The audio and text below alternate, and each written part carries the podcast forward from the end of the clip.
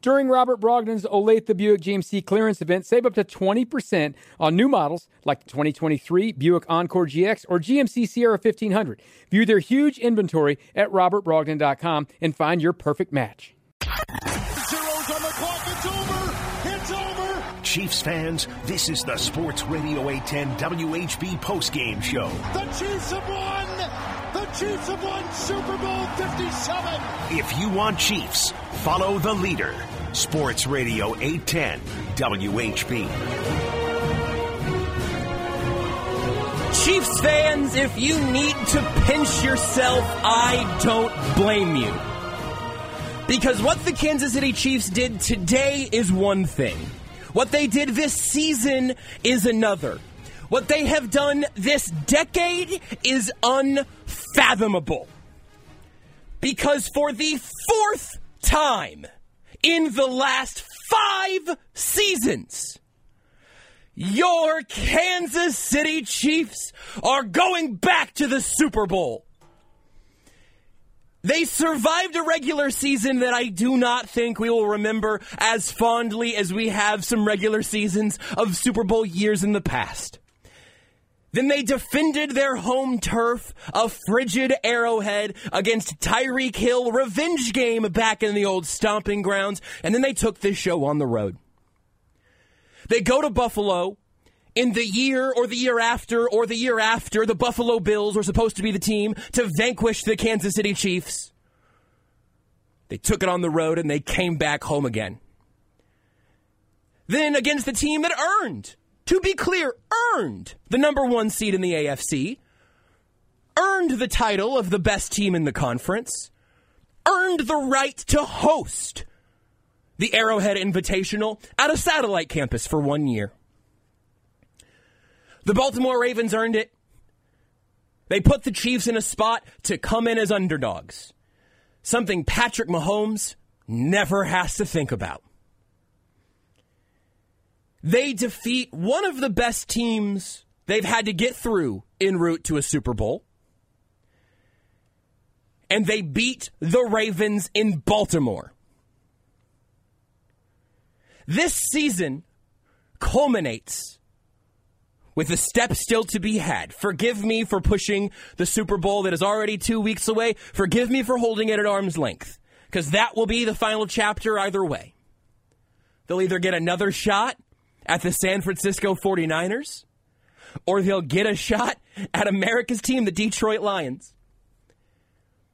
But the Kansas City Chiefs are here and I watched their tight end and the most famous woman in the world share a smooch on the field in Baltimore. Andy Reid is going back again. Patrick Mahomes is going back again. Isaiah Pacheco has brought an energy and a consistency to this offense, at least through that first half, that's worth noting. Travis Kelce's been incredible. Rashee Rice has potentially saved this offense's season. But not Mahomes or Reid, nor Kelce nor Pacheco, nor Swift, nor anyone else I've mentioned so far deserves a greater share of the credit for what this season has been and what this game was today than the Kansas City Chiefs defense led by Steve Spagnuolo.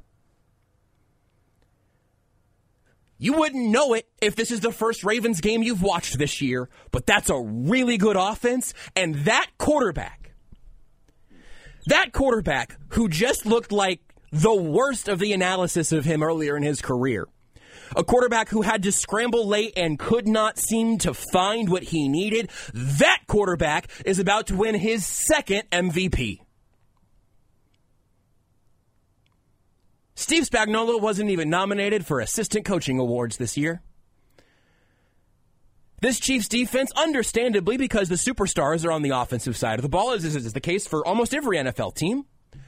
But this Kansas City Chiefs defense has been the supporting cast member for too long. Because in this season, with so many ups and downs, and with so many moments that felt like they were going to be the moment where it just wasn't enough. Time and time and time again, this Chiefs defense held and held and held their ground. And then tonight in Baltimore, this Chiefs defense gave you not one, but two turnovers in the end zone. They should have gotten you a safety also because Chris Jones got tripped in the end zone. That's a penalty. That's two points. But the Chiefs defense, L'Jarius Sneed, punches the ball out of Zay Flowers' hands inches before he crosses the goal line. Chiefs recover in the end zone. And then Deon Bush, a safety who the Chiefs chose to upgrade over this last offseason, and understandably. Bush was a, a nice player, but Bryan Cook took a step up. Mike Edwards was a great signing. Bryan Cook goes down late in the year. Mike Edwards goes out last week with a concussion. Chamarri Conner has been a revelation back there as another late round pick, a rookie defensive back who the Chiefs coach up into incredible, incredible play. But it's not any of those guys.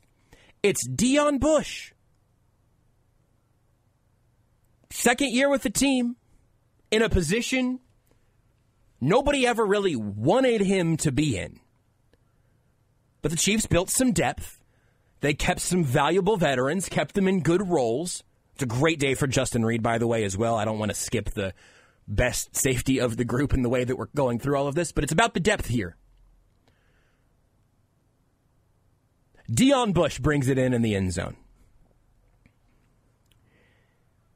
The first half, Patrick Mahomes and Travis Kelce in particular, and Isaiah Pacheco to an extent, and Rashee Rice to an extent, but Travis Kelce and Patrick Mahomes in the first half of this football game were unbelievable.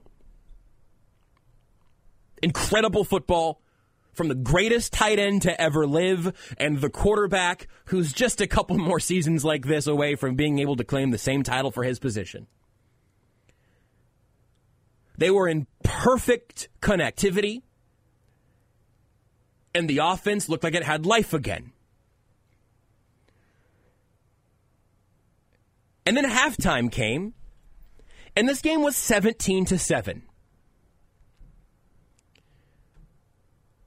If you would have even told me at halftime, this is a conversation that we were having in the room, but if you would have told me at halftime the Chiefs don't score again,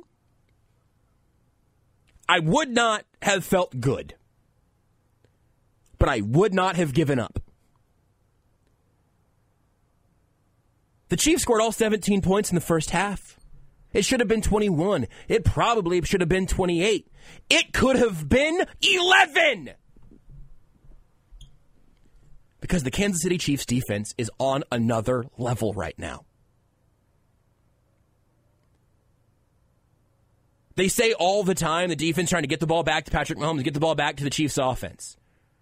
And hey, man, again, first half, Chiefs offense did what they needed to do. Second half, how many three and outs were there? How many chances did the Ravens have? You give the soon to be MVP quarterback all of these chances to erase a 10 point deficit. And I think Lamar Jackson is great. I really do. I think Josh Allen is great. I really do. And the Chiefs defense said, hey, man, you guys give us the points you can give us. If you're going to be 17, let's get ready for Vegas, baby. That's what this defense is. Of course, this you don't need me to tell you this. Of course, this is the best Chiefs defense of the Patrick Mahomes era. Of course. And you start to go back in the, the time machine long enough, and you you do start to meet up with some really good Chiefs defenses that I don't necessarily today in this moment want to start comparing this defenses to units of years and decades past. I'm wearing a t-shirt with Derrick Thomas on it right now. I grew up watching first, you know, Jared Allen and, and Tamba Hali and Justin Houston still playing.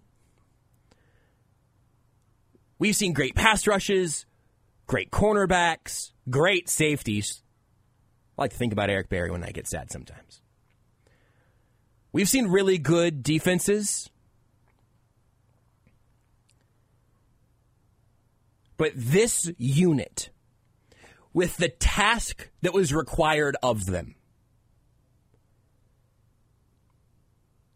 this unit in the positions they've been put in, this defense was asked to do things none of the other great defenses of Chiefs past were ever really asked to do.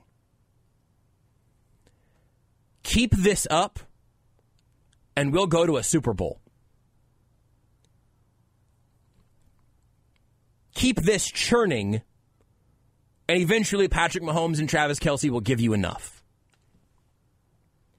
Tonight they had no wiggle room at all no margin for error. And the Ravens were able to, to punish you with one play that should have ended in a sack, that actually ended in a Ravens touchdown and swag surfing in the end zone.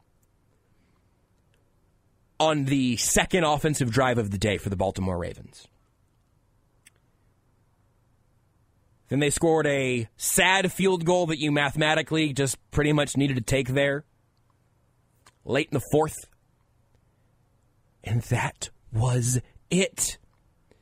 They crossed into the end zone on their second drive of the day and then never got back in there, at least not with the ball in their possession. And look, here's one thing that I did not expect from this game that came to be tonight. The story of this Chiefs season has been a team that's off a tick, a team that has these self inflicted wounds, a team that gets in its own way. That was my fear from the Chiefs' perspective in this game. Will they get in their own way again? Not only did the Chiefs play a pretty clean football game, especially on defense and offensively in the first half at least, not only did the Chiefs accomplish that, the Ravens were the team that kept kept shooting themselves in the foot. Baltimore was the team with the unforced errors. They were the team that couldn't get out of their own way. Penalties and turnovers and the kinds of things that no Chiefs fan should ever apologize for because your team has been losing games on that stuff all year. And now the Chiefs defense was able to capitalize and create those moments and they're going back to the Super Bowl. And I'm going to say what I said at the beginning again because I saw it and then I thought about it and I knew it, but then I looked it up again because that just doesn't seem right. I'm looking at my notes on half of my screen and the Pro Football Reference page for Kansas City Chiefs playoff history on the other side of the screen. Because how can this be real? From the conference championship game in January 23rd, 1994, not to make anybody feel old, but 11 months to the day before I was born, that was a loss for the Chiefs in Buffalo. And they got back in 94 and lost, and back in 95 and lost, and back in 97 and lost, and then not back again until 2003 when they lost. And then back in 2006, and they lost again to the Colts back to back years. And then back in 2010, in one of the most frustrating games of my lifetime for reasons that just were just so deeply ingrained, they lost to the Ravens 30 to 7. But hey, 2013, they're back again after that season, and they lose to the Colts again in a game that had 89 points. 2015 was an achievement.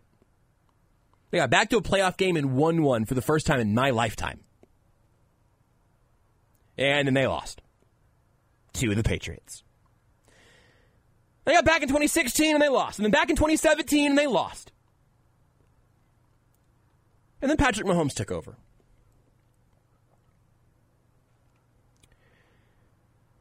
And yeah, they did lose in a conference championship game, something I'd never seen the Chiefs play in. They lost to Tom Brady. It felt like it could have been a passing of the baton, but we were still barely learning how good we were going to have it with Patrick Mahomes at quarterback in this city. Then year two, Super Bowl. Year three, back to the Super Bowl, back to back seasons, something that never felt possible. They get got by Brady again in Tampa. 2021, you lose the Super Bowl, run it back campaign. I guess running back campaign falls short in Tampa. You, you, run it back in 2021. Try to retool some things. You win in Buffalo in overtime, one of the most incredible football games any of us have ever seen. Lose to the Cincinnati Bengals. Watch them go get beat in the Super Bowl to the LA Rams. And then the Chiefs make some changes. That game was the last time we saw Tyreek Hill in a Chiefs uniform and they did not make the Super Bowl. Something that I imagine would happen more often than not in the Patrick Mahomes era because getting to the Super Bowl every year is bleeping impossible. Do you know who you could ask? You could ask Tom Brady, who went, what, a decade between Super Bowl wins? The most decorated football player of all time? They trade Tyreek Hill, they reload. They have a defense packed with rookies. They get past the Jags and the Bengals and beat the Eagles in the Super Bowl last year. And then this year was finally the ah, this is the growing pains year.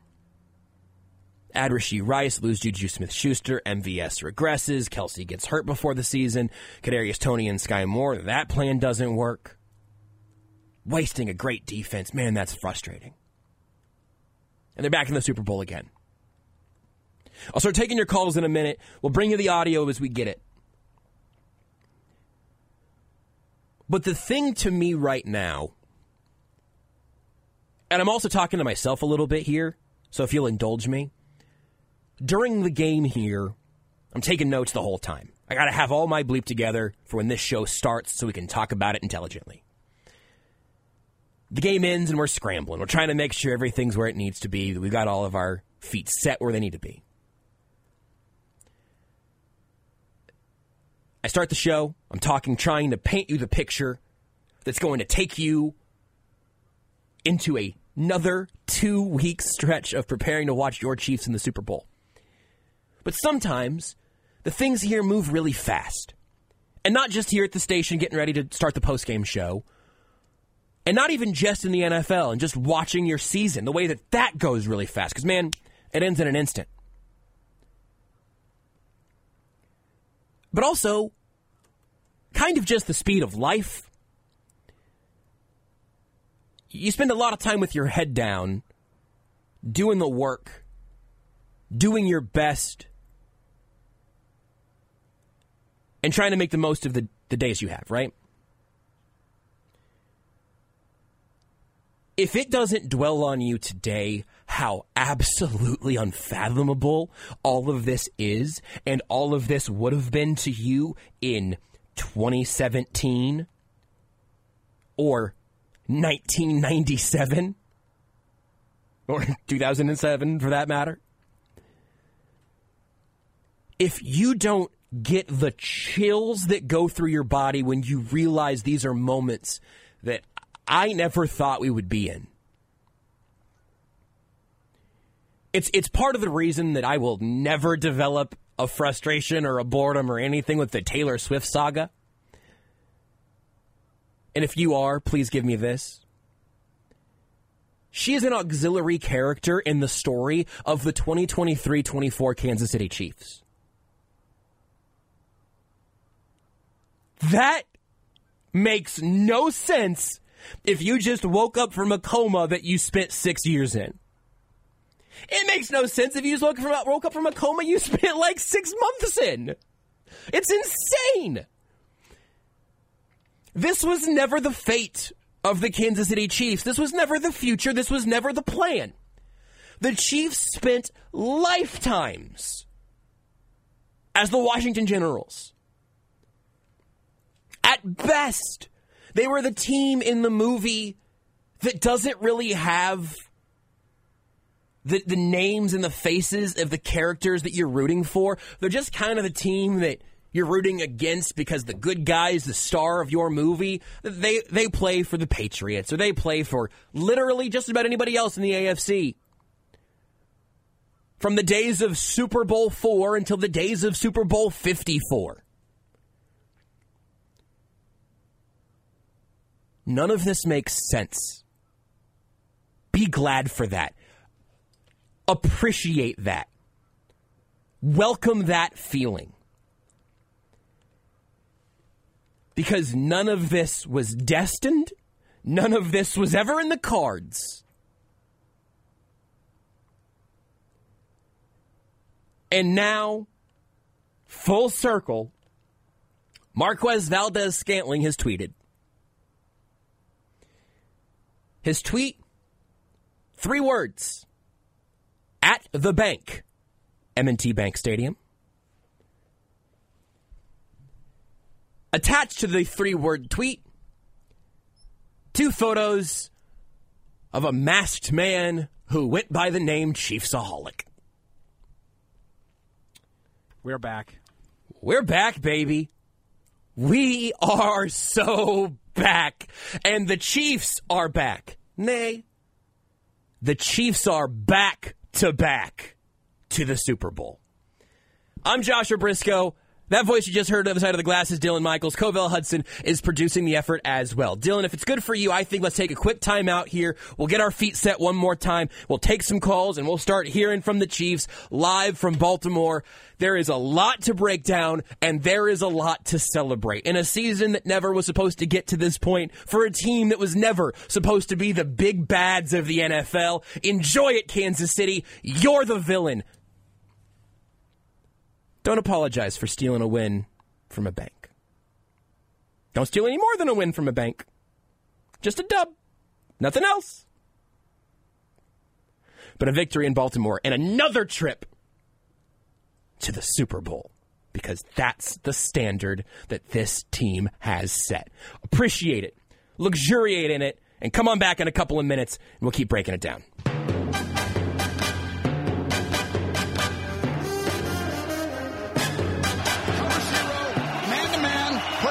In on Kelce, what she is right there, and see who wins. He's coming, he's coming. He gets the protection. He goes long and on his back to ice it is Marquez Valdes Scantling for the second straight week. He catches a long ball. He had two of them against the Bills. 32 yards tonight. Unbelievably aggressive call. Only Mahomes and Andy Reid, and they didn't blitz up the middle, and they gave him enough time. That's what it took to ice it, of course. Who didn't have an MVS deep ball to send the Chiefs to the Super Bowl on their 2023 2024 bingo card? That right there is your magic Mahomes moment brought to you by Champion Heating and Cooling. Keep your family warm this winter with their Champion Premium Furnace. Find your local Champion dealer at championhomecomfort.com and don't forget to ask about their free 10-year parts and labor warranty. Always leading, never compromising. championhomecomfort.com. I'm going to give you the quick warning that I give you often during uh, post game shows. I'm going to do it right now because we will eventually hear from Andy Reid, Patrick Mahomes, and other Chiefs from Baltimore. And if we need to end up cutting off uh, any calls to get to that, sometimes I'll put you back on hold. If you got something to say, stay on hold and we'll come back around. But let's try to keep uh, this moving pretty quick, callers, and we'll try to get through a lot of you so you can sound off on the Kansas City Chiefs going back to the Super Bowl. You're listening to Sports Radio 810 WHB Kansas City. Also, if you want to listen to the NFC Championship game, that's over on ESPN Kansas City, 1510 AM, 94.5 FM. The Niners just missed a field goal, 48 yards, and the Lions hold their 7 0 lead. And uh, hopefully, depending on how the show goes, maybe we'll get to bring you the end of the NFC Championship game here on 810 because we got to figure out who the Chiefs are playing. But they have locked up their side of the equation. Let's go to the phones 913 3810 810. Dan, you've been lighting us on fire all season long, my friend. Dan, how you feeling? I'm feeling great, Joshua. How about that defensive performance by the Chiefs? Uh, stripping uh, Lamar, and uh, then the recovery by Karlaftis, and yeah, yeah, the Sneed that, that was the, the defensive play of the game. Uh, Joshua Sneed uh, stripping uh, Zach Flowers, and uh, I think the Ravens were just undisciplined, and they really fired the Chiefs off, uh, pushing in uh, Harrison Butker, and you can't like Patrick up. It was a great performance. I think the offensive line did just enough in the first half, filling in for uh, uh, was it uh yeah, Thuney, yeah. Thuney, yep. Yeah, uh, Nick Allegretti yeah, did a good Leo, job. Leo, Leo Chenal, yeah, did a really yep. good job. And the defense, they're really great. Really gay, and you know, it was a great uh, defensive performance. And uh, let's take care of go back to back, and everybody coming back, and let's go for the repeat. They carry yourself, Joshua. Dan, I appreciate it, my friend. Talk to you again in a couple of weeks. Uh, next up, we got Crush. Crush, Sean 810, how you doing? That's right. Good call right there. Hey, I want to uh, I want to give credit to Dave Merritt. Yes. Give, give me a minute, dude. I want to give credit to Dave Merritt. All yours. First of all, first of all, I was concerned about now that we won. I was concerned about Baltimore. Yeah. I mean, doggone it, dude. These guys beat everybody's ass by 30 for the last month. And then, you know what really concerned me is in the post game interviews, Lamar Jackson didn't even smile. Like yeah, he, he was locked in. Smiling after he beat somebody's ass by thirty. Yep. Like he, so I was a bit concerned. Okay, so Dave Merritt, uh, uh, he's been here for five or six seasons. Mm-hmm. I've called this year talking about uh, Sneed McDuffie, and uh, McDuffie was all pro, doggone. I called it mid year, but this guy's been in the league for 30 years. He's a staple. It's a credit to Dave Merritt. There you go. Hey, Crush, I appreciate you, sir. I will always make time for us to talk about Dave Merritt and give him his flowers. He's done incredible work with this secondary. Also, you see plays made by, by Joshua Williams and Jaylen Watson, who are, no offense, God, I hope this doesn't come off as whatever, but like, they're the second fiddles to Sneed and McDuffie, and they are a hell of a couple second fiddles on that stage and that orchestra the Chiefs have brought together defensively. Next up, we got Sean. Sean, you're 810. What's, what's up, Sean? How you doing? Good. How are you doing? I'm fantastic, man. What's on your mind? I just, uh, I'm a little numb right now. The fact we're going to four Super Bowls in five years, like growing up when I grew up and yeah. seeing this is insane. Shout out to Spags. I know there's going to be the guy that calls him and always complains about Spags, but that was great play calling. I mean, what we all would have done to say we're going to hold the Ravens to seven points the first half. Insane game. I mean, this one feels different, right? Like we didn't expect to be. I mean, I did not expect to go to the Super Bowl with this team, but this is awesome. I'm a little overwhelmed and excited, and it's this team is something. It's something, and it's death taxes Mahomes in the playoffs, and I love it. Go Chiefs. I love it Thank too, you. Sean. Thank you. Uh, it's it really is that. The funny thing, I tweeted something like this during the break uh, is that the Kansas City Chiefs, yes, the same team you certainly watched to the tune of tremendous heartbreak at some point in your youth, regardless of your age, those Kansas City Chiefs are going to their fourth Super Bowl in five years.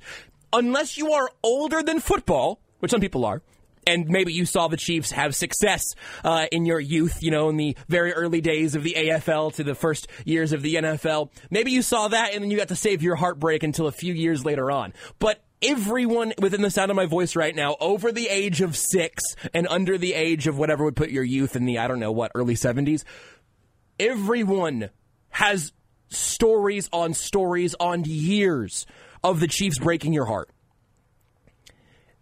That to me, I don't care about bandwagon fans. I'm going to take a little quick quick diatribe, and then Dylan and Gary, you guys are up next. And then Mike will try to squeeze you in as well. Quick diatribe. I don't mind bandwagon fans as like a thing. It doesn't bother me at all if if Taylor Swift fans just found the Chiefs and they're just experiencing all this for the first time and they're eh, experiencing it vicariously through Taylor Swift and Travis Kelce or whatever. That's cool. That's great. I love it. It's more joy in the world than more people that want to rep the Kansas City Chiefs. That bleep rules. I want all of that all the time. Give me bandwagon fans, give me lifelong fans, give me diehards. Give it all. But the thing that everyone who understands what I mean when I say the Chiefs ripped your heart out in your youth at some point and all you could do was try to put it back together doing some draft prep. Your pain from caring too much about sports, I'm, i say that a little bit tongue in cheek, of course, right? But the pain that only hits you when you love a team and they do not love you back in the playoffs, at least, the reward you get in that team's success, I think, is multiplied tenfold. I don't begrudge people who don't have to pay as much to get into the fan club because the people who had to invest the most at the lowest times see the greatest return on the fandom investment. And so I am so happy for everyone who has been hurt by loving football too much, who experiences the joy of what this team has brought as of late. It's an amazing, amazing thing for everybody. And I think anyone who got here more than a few years ago understands that this team was never meant for this run. And that it's Mahomes and Andy Reid and Travis Kelce and this year more than any other of this era, a defense playing on fire. Next up, we got Dylan. Dylan, you're on 810. How you doing, Dylan? Hey, Josh. It's amazing. Uh, this is this is an amazing game. Um, I got a story and then I got a thought on the game. Uh, I'm living in Santander, Spain right now, and uh, about the third quarter, I uh, started making deals as uh, as um, as the defense kept making stops. So I just had to go jump in the uh, in the freezing uh, Atlantic Ocean here uh, to uh, to secure that win. So um, yeah, there was some bartering that I got across the line there. Luckily, it's about 50 degrees uh, here in Spain right now. So, um, but that was amazing. And one thing I've been struck by uh, all season was um, was uh, the, the playmakers on defense. I mean, I know the last throughout this whole run, uh, we've had a lot of playmakers on offense. Mm-hmm. Tyreek, um, but going back to that game in Germany, uh, I was struck by that that uh, that pick six that we had, and just um, where Cook had the ple- presence of mind to to get the ball from Mike Edwards and take it to the house, Mm. and just all season. Uh, Defensive backs have been flying across the field, and tonight, um, so it's just really amazing to uh, see this uh, this team have so many playmakers on defense uh, when the playmakers on offense haven't been stepping up. So it's a really special game. It, it really is. Dylan, I appreciate the call. I adore the story. I also got to be in Spain a little bit this last spring, summer, and loved it there. So enjoy being in a, a beautiful country, and thanks for uh, taking Chiefs Kingdom International. Good stuff there from Dylan. You know what? We're going to keep it international. Gary, I'm sorry. I'm, I'm skipping over because my, my thing here says Mike in Italy. Can we go from Spain to Italy? Mike, what's up? Hey, you sure can, Josh.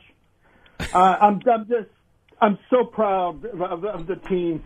Nobody believed them. I mean, podcasters, including you, Yeah, fair. everybody, and man, these guys came through. Yeah. And I, I just want to say how much it means to uh, to us fans that are that are overseas.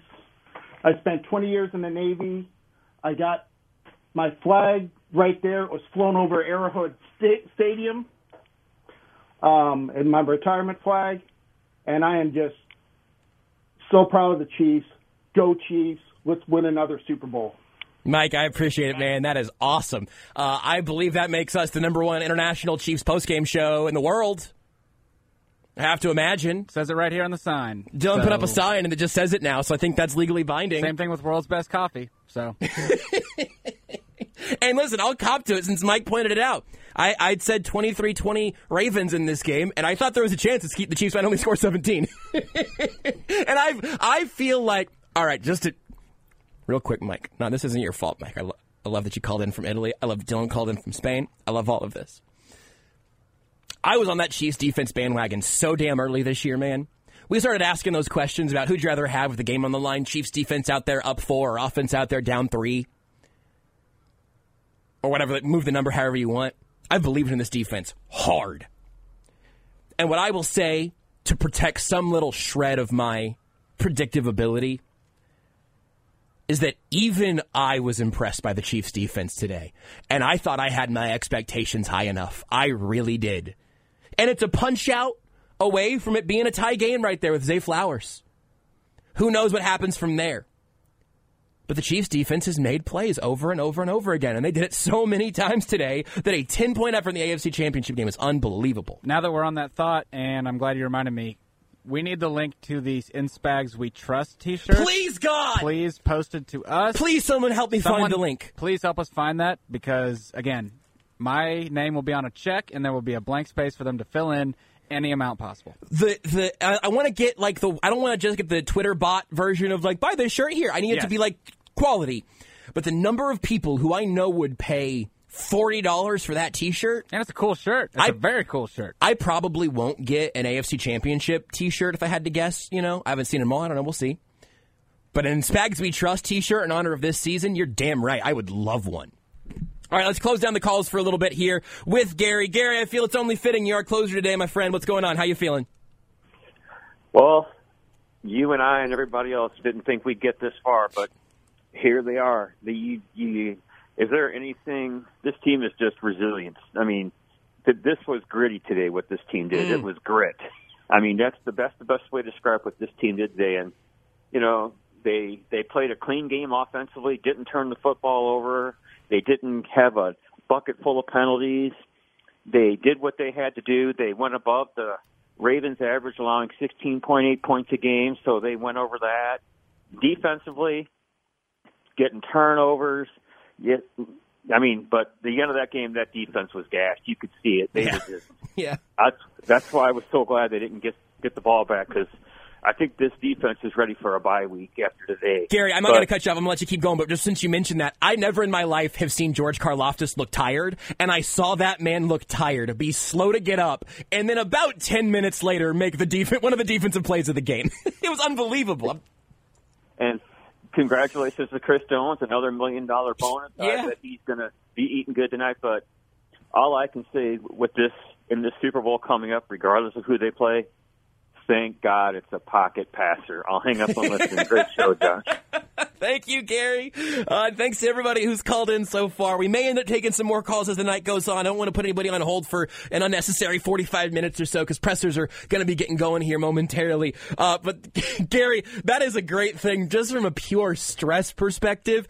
Jared Goff or Brock Purdy, whoever it is, it's just going to be a more a more relaxed week physically for that defensive line. And also, I should mention, man, I haven't heard yet, and I don't know if Andy Reid will have a real diagnosis for this yet anyway. But Charles Omenihu getting ruled out pretty quickly with a knee injury, looked like non-contact, looked like he was very frustrated and, and probably in quite a bit of pain. That's a real bummer. God, especially if it's against his former team in the Niners. Um, if it's worst case, you're talking about like a mid-season return. If it's medium case, maybe he's missing the Super Bowl, but is good for training camp. Maybe maybe it's it's all right. Maybe there was a, a chance he could recover with a full week off. Which, by the way, we're going to get Travis Kelce off a bye week again. Hey, that makes me feel pretty good. I hadn't really realized that until Gary mentioned the thing about the defense needing the bye week. Travis Kelce has looked incredible in these playoffs, obviously, but he might look he might look five extra. I think he got five years younger when the playoffs started. He might get five more years younger off a bye going to the Super Bowl. Losing Omenihu would be a big loss. He matters, and he showed you why before he went out in this game. But it was a hell of an effort, man. Chris Jones, Tershawn Wharton in the middle, Mike Danna, George Karlaftis, the the flexibility of that entire unit, the secondary playing that game without Willie Gay. And obviously without Joe Thuney, who we mentioned earlier. Nick Allegretti steps up. Drue Tranquill, uh, he, he got shrugged off by Lamar Jackson, but for the most part, it looked, it looked to my eyes in real time like Drue Tranquill had a hell of a game. I think all three linebackers who, who played the most in this game probably had a play they'd like back. Held the Baltimore Ravens to 10 points in Baltimore. It really is a team that just did not seem like this was in the cards at the midway point in this season. And the Mahomes of it all was the reason that I never thought, I was never in like AFC West panic mode. I was never in miss the playoffs panic mode. But I was worried about Buffalo. Oh, Clark Hunt is at the podium right now. Let's go ahead and go live to Baltimore and hear from the chairman and CEO of the Kansas City Chiefs. Here's Clark Hunt as the Chiefs are headed back to the Super Bowl. Is there something that told you that maybe this was, was realistic, that this was possible? This was going to happen? Uh, yes. Um, you know, we've been lucky to have Andy uh, here coaching the team for over 10 years, and he and the staff, as I mentioned, do a great job. One of the things that I think they're best at is being consistent. Uh, no matter what's going on. Uh, and that's an important message when, you, when you're being successful. It's also even more important, I think, uh, when things are, are not working for you. And uh, Andy's you know, head was never down. He ne- never doubted uh, the team, and he and his staff just kept teaching. And um, you know, the result was by the time we got to the playoffs, we started playing our best football of the season. Uh, I also want to say that our general manager Brett Veach has done a tremendous job here over the last uh, several years. Uh, certainly uh, during the the run that we've had in the AFC Championship games and the Super Bowl, but that defense that was out there tonight are a bunch of young players for the most part, and uh, Brett's done a fa- fantastic job of getting those players here so that Andy and his staff can coach them. You talk about Andy being consistent even when things weren't going well. Do you have any stories from, from that time sort of illustrate what you're talking about here? Yeah, well, after a, a tough game when we uh, meet in the uh, his locker room, um, when we haven't gotten a victory, uh, there some of us in there have our heads down. Uh, Andy's never one one of those guys. He, he's already looking forward uh, to the next week. He's looking forward to the next opportunity. Doesn't believe that you know whatever problems that we had in the game that, that week are going to carry over to the next, and is very very positive in that regard. All right. Thank you, Clark. All right, there's Chairman and CEO of the Kansas City Chiefs, Clark Hunt, live from Baltimore, talking about this Chiefs victory. Here's uh, GM Brett Veach. like to um, uh, congratulate uh, Kansas City, uh, Kansas City, the, the amazing Chiefs Kingdom.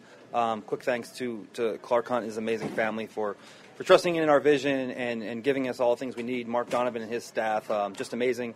Uh, blessing to work with his coaching staff, and, and you know the credit goes to all the players. Um, just amazing. Uh, I, I joke with. Uh, with our staff on the way in. It was like a, a 1990s old AFC Central game. It's just a you know physical game, how to make plays, and um, kind of a throwback game from what we're used to playing. But um, nevertheless, just congratulations to the to the team and the staff. Just an amazing job.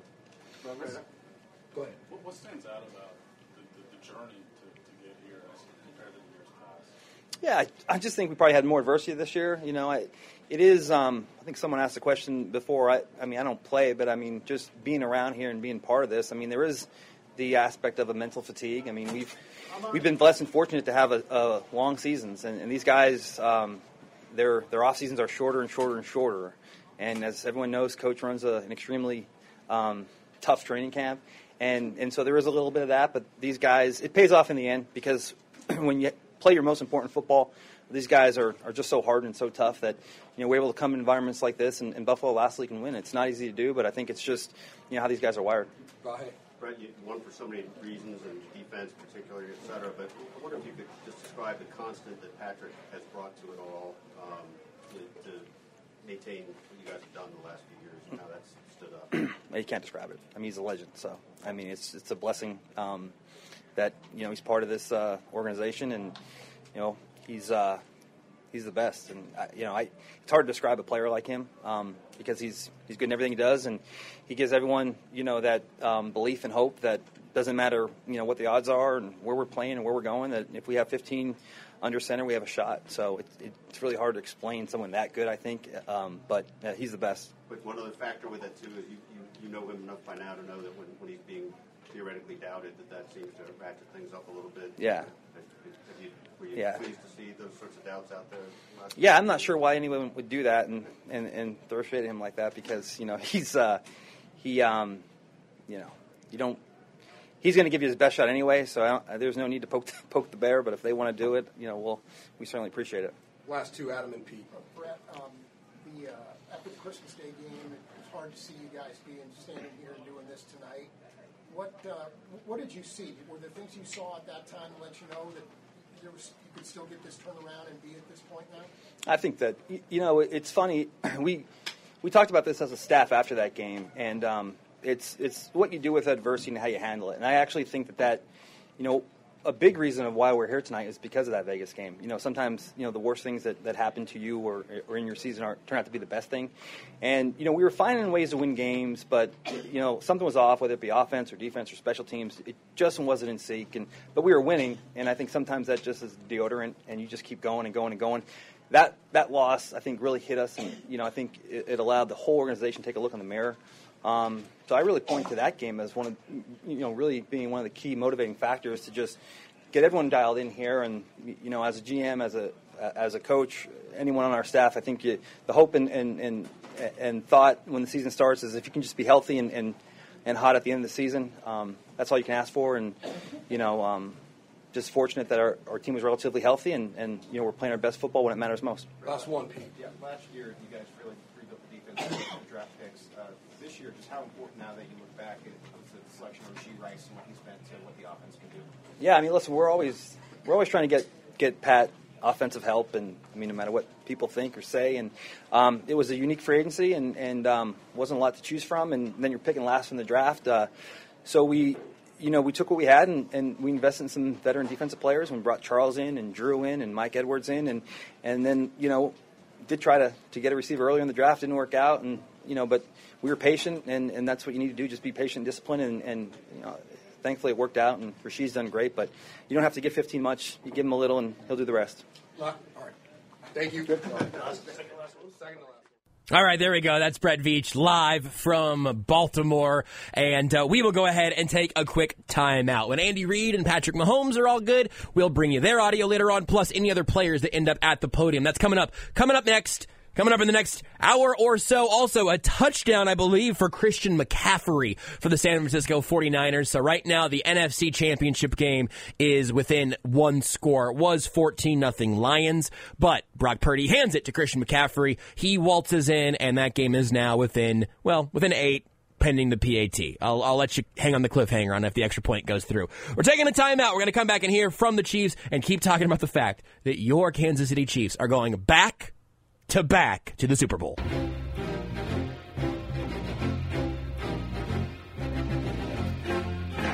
if you get them out of their shell coverage, then you got a chance to win this game. Well, last week Houston did not have a single snap inside the 25. Here's Kansas City from the 19, throwing at the goal line, and it's caught by Kelce for the touchdown. With Kyle Hamilton all over the matchup you wanted to watch, Kelce wins it, and the Chiefs drive for an opening touchdown. And this was the matchup that I thought would be as instrumental as any to who wins. That's the first time a tight end has scored on Kyle Hamilton all year. Now he has not seen the he's he's played everyone, all the greats. He has not given up anything this year to tight ends. 50 some yards all year, and what a throw. An unbelievable throw, an unbelievable catch, an unbelievable route, and an unbelievable day for Travis Kelce. That right there is our sweet play of the game brought to you by Andy's Frozen Custard. Stop by Andy's Frozen Custard, grab an 87 concrete, and help Travis's 87 and running foundation with every purchase. Do good while eating deliciousness. Andy's, top your day with a smile. Travis Kelce and Andy Reid certainly topped this day with a smile for Kansas City Chiefs fans. A 17 to 10 victory in the AFC Championship game. And if that doesn't do it for you folks, you're watching the wrong sport. Welcome into the Sports Radio 810 WHB postgame show. I'm Joshua Brisco. Dylan Michaels on the other side of the glass. Covell Hudson producing as well. Enjoyed this entire season with you all. Very excited to be here for a couple of weeks of it here. Uh, we'll have the week off next weekend, of course, for uh, postgame action. I don't think we're going to do a Pro Bowl show because the Chiefs won't have anybody playing in it again for the fourth time in five years because this city, this team is on an unbelievable heater. But we'll kick back out to Baltimore in a little bit, in all likelihood. Uh, we've heard from Brett Veach and Clark Hunt. We will later hear from Andy Reid and uh, Patrick Mahomes. I bet we hear from Isaiah Pacheco, Travis Kelce, Rashee Rice, maybe even MVS. You know, he had to play at the end there. And then I would imagine a few defensive players could be contenders as well. So we're just waiting to see where we go in terms of uh, who's next up live from Baltimore. Also, something worth noting, we'll bring you the uh, audio on this later on, but Aaron Ladd uh, from our friends at KC, whoa, good goodness great, KSHB, got the uh, letters out of order, KSHB 41. Uh, don't worry about it, Dylan, we can get the audio for, for later on, but just the, the, the news hook of it is that Charles Omenihu told KSHB 41's Aaron Ladd that he's playing in the Super Bowl. I believe the uh, exact quote that I'll, I'll, have to paraphrase the rest was uh, Do I look like a guy who's not going to play? And uh, he was on the field celebrating with the team, talking to Aaron, and uh, enjoying the moment. So he said he's here to here to be a part of a Super Bowl, has a chance to play up against his old team if the Niners can complete the comeback here today. Uh, again, if you want to listen to the NFC Championship game, I, I I don't completely blame you. I'll only take it a little personally as uh, Bosa sacks Jared Goff right now, and we'll see how long that lasts. Uh, but right now, the Lions are up 14 to 7 with the ball at midfield on a uh, long third down. But if you want to listen to the play by play of that, you can hear that over on ESPN Kansas City, 1510 AM and 94.5 FM. Otherwise, we'll uh, be happy to keep talking about the Chiefs' win as uh, as the Lions try to hold on to this lead, and we'll figure out who the Chiefs will play in Vegas. Um, it looks like what is final? I'm not, I'm not going to do play by play of Lions uh, of Lions 49ers, but there's a lot of stuff that's kind of going on there that we'll keep an eye on. I'll keep you updated on scoring plays and stuff like that, and then we'll bring you at least the end of all of that tonight by the time we're done with the action here. But we've got a lot more to break down from the Chiefs side of things. Although I do think this game is largely kind of simple. Uh, Mike Macdonald, the Ravens defensive coordinator, has been getting a lot of head coaching hype, and I think he's got more interviews going on. I think it's I mean, going to Washington tomorrow. Um, point being, right out of the gate and culminating in that drive you just heard the touchdown at the end of there with Kyle Hamilton having to cover Travis Kelce and Travis Kelce being the first tight end to score on Kyle Hamilton this year, which is incredible.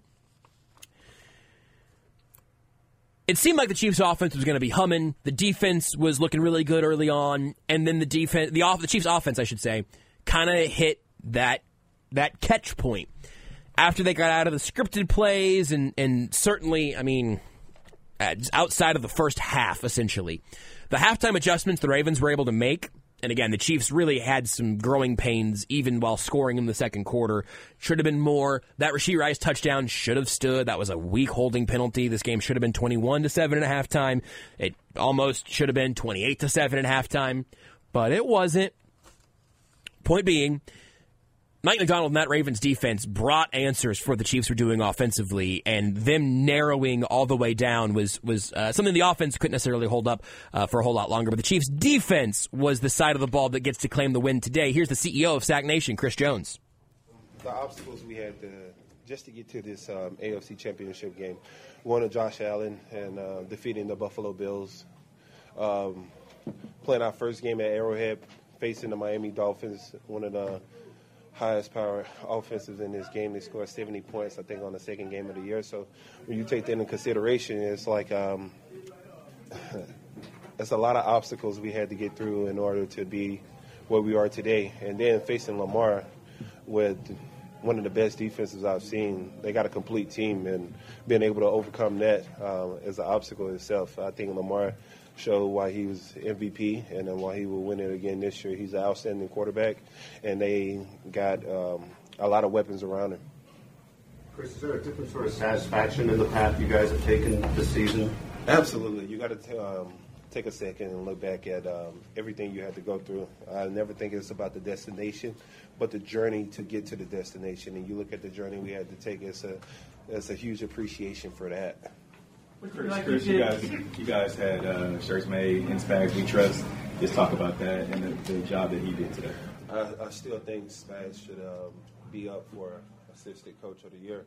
I mean, what he's been able to do with his defense from last year to this year, and um, how we was able to overcome a lot of humps, how we was over, how uh, how we was able to uh, force a lot of guys to grow. You know, you look at last year.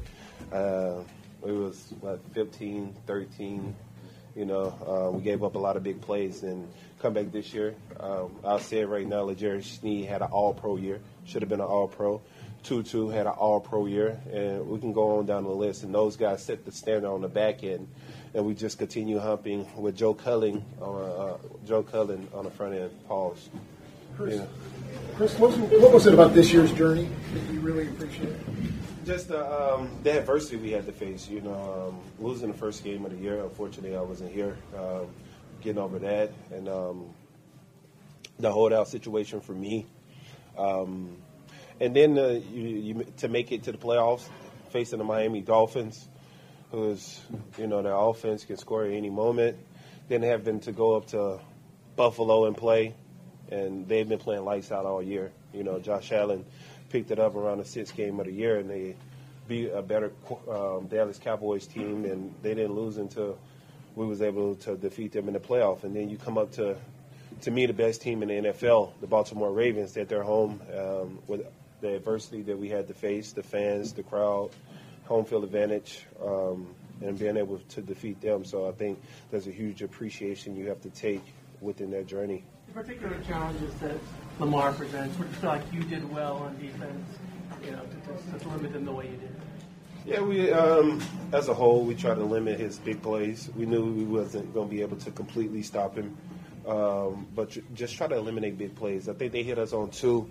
Um, LJ kind of lost a um, lost the receiver in the back end. Four made a, a, a big time catch, uh, and uh, the second one, well, the first one was Nick got beat over the top by number four. Lamar started running. Um, two big plays. So if we're able to limit Lamar to two big plays, that's good. You know. You mentioned uh, LJ's All-Pro season. Just how big was that play for you guys to, to get the fumble at the goal line there? It was huge. It just shows the testament and commitment he made throughout the year. Uh, the guy's been making plays all year. Um, you, you can pull up his film. I don't think a receiver had over 100 yards on him the whole year. So when you got a guy like that in the physical aspect of that, uh, you see him jamming guys in the ground. Uh, um, few weeks ago, you seen a highlight of him just pushing Tyreek in the ground. So when you have a cornerback on your team and that type of cornerback on your team, you can lock one side down. So we're able to kind of play tango or cover three on the other side with man to man this side because we know we got faith and trust in him that we're not worried about LJ. So he had a whole another dynamic to this defense that I think Spags was able to utilize and um, take advantage of. Last. Chris, was there a moment early in the season when you thought that this defensive unit could be special? I think from the beginning, uh, we knew last year um, a lot of guys was going to force to grow. Whether it's Josh, a young guy who's coming out, or Watson, a young guy who's coming out. You know, when you got leaders, uh, really two all pros in the room, kind of those guys are able to build and grow from that. They can watch LJ, they can watch Trent McDuffie, they can watch their preparation, and uh, they begin to prepare like that. They begin to want to be that guy. You know what I mean? So it helps a lot. Was there ever a moment where you doubted you guys would, would be back here? Man, y'all doubted us. We ain't doubted. Y'all take care. I don't think I ever doubted the Chiefs' defense, but the point stands. That's Chris Jones live from Baltimore right here on Sports Radio 810 WHB. Here is the corner he talks so much about. Here's L'Jarius Sneed. So highly about you and your season. Oh, it's a blessing, you know. That type of guy, Chris. You know, he's a great player, great guy as well. And to hear that come from him means a lot. What did you see on the, the play where you were able to knock the ball free at the, at the goal line? Uh, you know, I saw him. He had a step on me. You know, all was in my mind was just catch up and make the tackle, and that's what I did. And when I said catch the ball, I was just punched at the ball and it came out. Jarius, what did he say to you? A couple plays before he got the penalty, he kind of pushed you down. What, what did he yeah, say? I didn't. I didn't know that he did that. Because if I did, knew he did, I would have said something to him. You know. but yeah, the guys were telling me he stepped over me, and you know, I didn't see that. But yeah. So you don't know what the penalty was? No, I, nah, I just walked off in this. So you weren't extra fired up from that play or anything? I mean, yes, I was. I was kind of, you know, mad at myself because I didn't see him get behind me when I went to safety, and you know, I was like, "Let's play mentality." Yep. Is that what the breakdown was on the play? You, you just didn't track Yeah, him? I didn't track him, and I didn't. I lost him behind me. Jarius, what stands out about the route that you guys had to take to get here? Uh, obviously, number three seed go on the road. I mean, just throughout the whole season, like, what, what stands out to you about how you guys? Oh man, you know, we had a lot of doubters from the beginning of the season. No one believed in us. The champs at that, they didn't believe in us, but we stayed at it. We had a lot of adversity, and we kept going. And look where we at now. L'Jarius, they, they're a dominant team playing from ahead. How important was getting the lead early on them and you guys playing ahead the whole game? Yes, that was the main thing. Make sure we get a lead on them, and make sure we get out front first, and just do what we do and stop Lamar. How many coverages did you guys play today? Jarius? How many coverages? Yeah. Uh, we played like two, probably. Zero. Thank you. Couple more. Lamar had to hold the ball a lot. His time to throw was way high, higher than his season average. How important was it for you guys to keep stuff in front of you and then also be able to balance that with keeping him in the pocket and not allowing that quick game? Oh yes, we knew the whole time. You know, Lamar was going to run around, and the whole week we just been Spags just been putting it out here, make sure we pressed on our guys because Lamar was going to run around and look down the field to throw the ball, and we made sure we stayed glued on them guys. Was there a particular enjoyment in doing this on the road the past couple weeks? Oh yeah, man. You know, we've been at home most of the time for a couple past years, and coming to somewhere else home and take over, it's, it feel great. Last one. Anybody? Thanks, LJ. Yep, thank you. There you go, L'Jarius Sneed. That's some good stuff. That's the best presser we've gotten from him, and he's uh, enjoying some of the things. I didn't even know that Zay Flowers had uh, taunted there. So uh, that that sounds like that will be our locker room report. Of course, we will still hear from Andy Reid and Patrick Mahomes in a little bit, but the Chiefs will be heading out of Baltimore and heading back to Kansas City. So that's our locker room report presented by Twin Peaks. The Chiefs Locker Room Report is brought to you by Twin Peaks. No one does football like Twin Peaks. Whatever your preference, they have everything from tequila cocktails and an extensive bourbon category to top shelf spirits and cocktails served over ice balls. Local craft beers and handcrafted whiskey cocktails round out an adventurous drink menu, second to none. And don't forget about their 29 degree man sized drafts at Twin Peaks. We got to take a quick time out, but before we do, a tweet from Nate Taylor of The Athletic in the locker room. If you're wondering, Joe Cullen is already smoking a cigar. I wasn't wondering, but I'm glad I don't have to guess. The Kansas City Chiefs are smoking cigars in the visiting locker room in Baltimore. They took it on the road and they brought it back to Kansas City with them.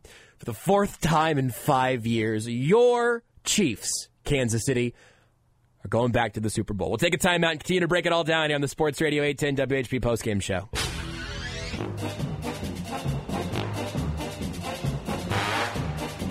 Second and eight from the nine. Jackson to Flowers. He dives. The ball came out. It's recovered by Kansas City. Did the ball come out before he broke the plane? I think you're right. They culminated a touchback and recovery on the field. It's going to be very close. But I do believe this is one of the... on the field as the runner fumbles short of the goal line. Recovered in the end zone by Kansas City for a touchback. This is this is a call that could determine the whole game right here. Sneed, It's out. who has played as at the highest level this entire season, Jim. Sneed has defended the other team's best receiver, traveled with him all year, and he has shut him down week in, week out, and makes the biggest play of the season. It was an enormous play. You heard L'Jarius Sneed talking about it just a second ago, and it was beautiful for you, Chiefs fans. But it was ugly for the Baltimore Ravens. That's our ugly play of the game brought to you by We Buy Ugly Houses. Owning a house can be a problem, an ugly problem. Repairs, taxes, mowing the yard. Let We Buy Ugly Houses be the solution. Call 1 800 44 Buyer or go to WeBuyUglyHouses.com. It's an incredible thing. And also, while we were in a break, the Detroit Lions scored another touchdown. Jahmyr Gibbs puts the Lions up 21 to 7 with about 6 minutes left in the half. Uh, again, you can listen to that over on ESPN Kansas City, but we're talking Chiefs right here and we'll have 2 weeks to talk about whoever the Chiefs are playing cuz they get to celebrate. We will uh, hear from Andy Reid in a minute, but in just a second, I want to hear from uh, Charles Omenihu, who Dylan's making sure there aren't any naughty words in there, which is a good call, Dylan. I was listening earlier, but I can't say I was like radio FCC kind of uh, quality of listening, so probably the uh, the right call. All right, we're all good to go. So courtesy of our friend Aaron Ladd of uh, KSHB 41, here's him on the field with Charles Omenihu, who after the game, again, he left this game with a knee injury, was pretty quickly ruled questionable, was pretty quickly ruled out after that. So everything Omenihu says here, I think, is pretty big news. This is what I came here for, bro. This is exactly what I came here for. Make big plays, help the team win. You know what I'm saying? I'm gonna be good. Like I, I know I'm not done. I'm playing. I'm be straight. We here. You're playing. You're playing at Super Bowl 58. Yes, yes. You think do I look like somebody that's not gonna play in the Super Bowl? No, I don't. I'm there. Come on, bro. Congrats, man. Go enjoy that. Yep, yep, yep. That's that's big. That's a major development of uh, again Charles Omenihu telling, telling Aaron Ladd, "Oh boy, that was almost a Niners pick. I got to stop watching that game while, t- while I'm talking." Uh, that is big because no matter which of these quarterbacks it is, pocket passers, quick processors, getting the ball out quick, and all of that. Whoever it is, the Chiefs are going to want to get to him frequently and quickly, and having Charles Omenihu as healthy as possible will be a big help there. And they're all going to get two weeks of rest, like a legit bye week. And then, yeah, they'll have a lot of media to do in Vegas and all of that. But I'm I'm watching Lions Niners out of the corner of my eye, and if you tell me that the teams who began this season would be the two teams to end this season. The NFL's kickoff game, Chiefs Lions. The Super Bowl could be Chiefs Lions. Yeah, I'll sign up for that right now.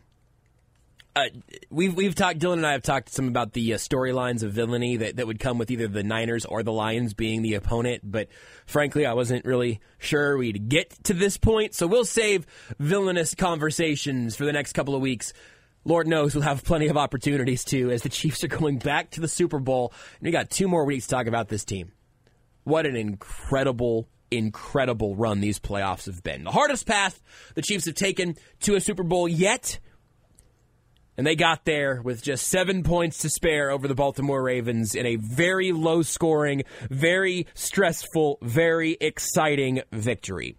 Uh, are we good to hop over to Andy Reid here, Dylan, or are we? I can wait a second here. Andy Reid, we'll uh, we'll get to him in a second. Loading on Andy Reid short, shortly soon. Excellent. Shout out again, Dylan Michaels and Covell Hudson for making the magic happen on that side of the glass. All I got to do over here is talk and be excited about the Chiefs. They do all the hard work as they've been doing all season long. Hey, guys, real quick. Um, are you both available about the same time, about the same place? Not next week, but in two weeks?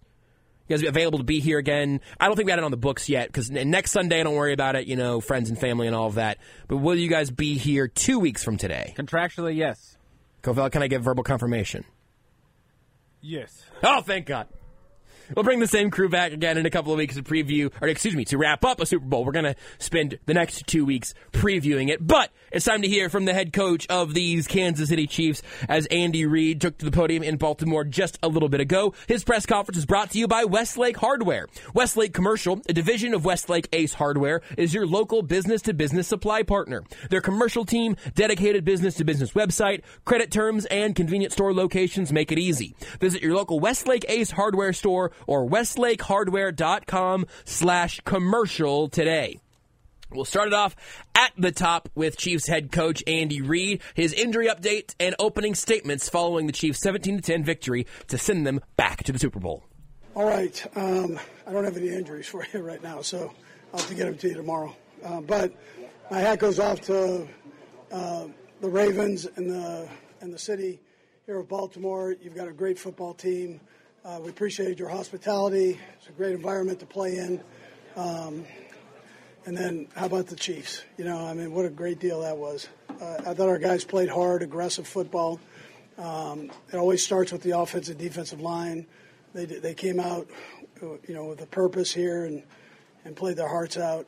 Uh, Pat Mahomes did a great job again, uh, as he normally does, but starting the game off with 11 completions, straight completions, uh, that's something, something special. And then to manage the game, things that get kind of thrown by the side is him taking a sack there at the end. So um, as opposed to trying to fit the ball in, um, he, he, took the sack, kept the clock running. Good things happened there uh, at that particular time. So and then our defense was outstanding. Uh, we were able to get a lead, and we were able to maintain that lead, and, and did it with a with great personality there. So as they've done uh, throughout the season. But my hat goes out to Spags, uh, to Nags, and, and to Toub uh, for the jobs that they've done as coordinators, putting things together, and most of all keeping the hope up. Right when things weren't maybe going as well. MVS is a picture of that. So people coming down on him everywhere. He keeps it right there and does a great job with it. I, I thought he was just phenomenal. Uh, that kid, um, he's taking a beating here, and he was able to just hang in there and, and battle. So, anyways, time's yours. I don't. I'm not completely sure that Andy Reid's getting kind of choked up there. The very end, the times yours had a little bit of that, but you can definitely hear the emotion in his voice. Dylan just said like there, it's like the here comes the plane voice that you got there for a second. Granddad voice that occasionally comes. We had a clip from whatever it was. I mean, weeks ago. It might have been it was either training camp. I think there was one in training camp one time post game where his his grandkids came in and he went into granddad voice. And it's like, oh man, like so much Andy Reid is like football, grizzled football CEO that doesn't want to tell you anything or show any emotion at the podium or anything like that. You got some post game emotion there from Andy Reid, and you're seeing it. It's across Twitter all over the place. We can talk more about it as we find more, and I'm sure we'll have more examples by Monday morning, tomorrow morning. But there are guys reveling in this in a way that they did not revel in the divisional win or the win over the Dolphins, which rightfully so. And and, and also, there's a bigger layover here. You, you got you've got two weeks. You do have a chance to appreciate what you've done here. You got a trophy for this one. You win your conference. You punch your ticket. I think you smile and you enjoy your your your playoff wins, however you find them. Certainly, as we are talking about earlier, when you're breaking a 30 year playoff drought, you really you really appreciate and celebrate those. But the Chiefs are feeling it right now and being willing to show some emotion as this is a real, real accomplishment. We're gonna I'm sure we're gonna hear Reed Mahomes say job's not done. But it's not going to be jobs not done. We'll see it. We'll see it in the uh, in the offices tomorrow. It is going to be jobs not done. But you've done a hell of a job so far. Real quick, Drue Tranquill just tweeted a couple of minutes ago. Big Red, T Swift, and the boys just tore your parlay up again and then the uh, like exhaling emoji, the blowing smoke out your nose. Big Red T Swift and the boys. I would also take a T-shirt of that. I guess I really like the Inspags we trust, but what a 180 for him postseason wise from last Dude. postseason to now this. He must be floating He's, wherever he is. He and the rookies are like. I'm sure there are some examples, but I can't think of one Mike Edwards, playoffs. Um, Charles Omenihu, playoffs. I can't remember. I mean, Edwards was on the Edwards is on the Bucks team that won, right? And I don't think Omenihu would have been on that Niners team. I'll have to look. It would have been really close. Um, point being, Drue Tranquill, you're right, Dylan. Drue Tranquill, who spent his career as a Los Angeles Charger, is sitting in a locker room celebrating an AFC championship. Like, oh, I thought about doing this a lot in the preseason. Omenihu was a 2019 draft pick, so he was a rookie. Okay, so it was his rookie season, he might have been no bleep like the sixth pass rusher on that team because they had some dudes. But I mean, if you got interior guys, yeah, that, he really might have been like he was probably in a developmental year from I don't remember the snap count was. But point being, a lot of these guys have either won a lot with the Chiefs, won uh, plenty other places. My bad. There's Drue Tranquill. Uh, my bad. That was a Dylan fact. It's uh, he. It's actually Houston. He was drafted, then traded to 49ers. Oh yeah, midway. no bleep. No, that's on me too. No, that's on me too. I, I completely forgot about. I just I think of him as a Niner. I guess it's because he took a real jump there in San Francisco. But yeah, absolutely, that's a great point. That'll happen sometimes. Sometimes you'll put Kyler Murray in a stat when he didn't play. it's, it's what happened. I was right in the end, but it's what happens. Listen, folks, Dylan facts, Dylan stats. If it's live radio disclaimer. and you insist on 100% accuracy, you fall, you found the wrong medium. Facts. We're doing our best. That's why we got a dump button. Uh, anyway, Drue Tranquill. Great for him, to your point, Dylan. And also, I like that the Chiefs are embracing, like, yeah, no, we are, we've got the most famous fan in the world. Bleep your parlay. Like, that's good energy to bring. I like that a lot. And I'm not talking about Henry Winkler, although also he's tweeted about it too, and shout out Henry Winkler. What a world we live in. Next up here from Andy Reid, he uh, he talks about Travis Kelce's energy in this game, but first is asked about the play that MVS made there at the end. Yeah, it was no, it wasn't hard to call. I mean, just a couple words. Um, it it, uh, um, it, it, was zero blitz. We knew it was going to be zero blitz, and uh, or at least had a good idea. I mean, you never really know, but but we thought we knew. So and it was, and it got MVS, you know, in a great position right there. I'm losing my voice here. Uh, got him in a great position uh, to make the play. Uh, Travis was unlike we've seen him in quite some time during the week, and he was talking about how this game meant more to him than any other game. Certainly before the game and after the game, he looked like he was pumped up. What, what's, yeah, what's, yeah, listen, he's he's Travis is always fired up. You know, he's always fired up. Um, but, but with the playoffs, he's even more so. And so um, I never worry about him being ready to go. He's always right there and um, just brings that emotion uh, to, to the guys, that, that uh, just secure feeling that we're going to go get this thing uh, no matter what. And don't think of anything, don't think of anything opposite that. We're, we're going to get it. So I appreciate his attitude always. Uh, and he's just added a little bit to it, and I think that week off helped him. Um, so just uh, to, for him to um, be able to get a little bit of rest and get in there and go. Little extra rest to, to ramp up Travis Kelce. Get another week. Gets another week off going into the Super Bowl. Now the uh, the stars are aligning pretty pretty nicely, and then also good stuff on the MVS play call there. First of all, little joke because we're in a good mood. I think the question was probably was the MVS play call hard for you to call? Because you're putting a lot of trust in a big shot there, and then that's how you get the Andy Reid little joke of wasn't hard for me to call at all, just a couple words. Come on, we're we're back. But also the trust there the call there, and they knew what was coming. And maybe it's not super surprising. The Ravens needed to make a big play there out of that, out of all of that. Any a first down was going to be enough, but that's still a, a difficult play to, to, to talk yourself into.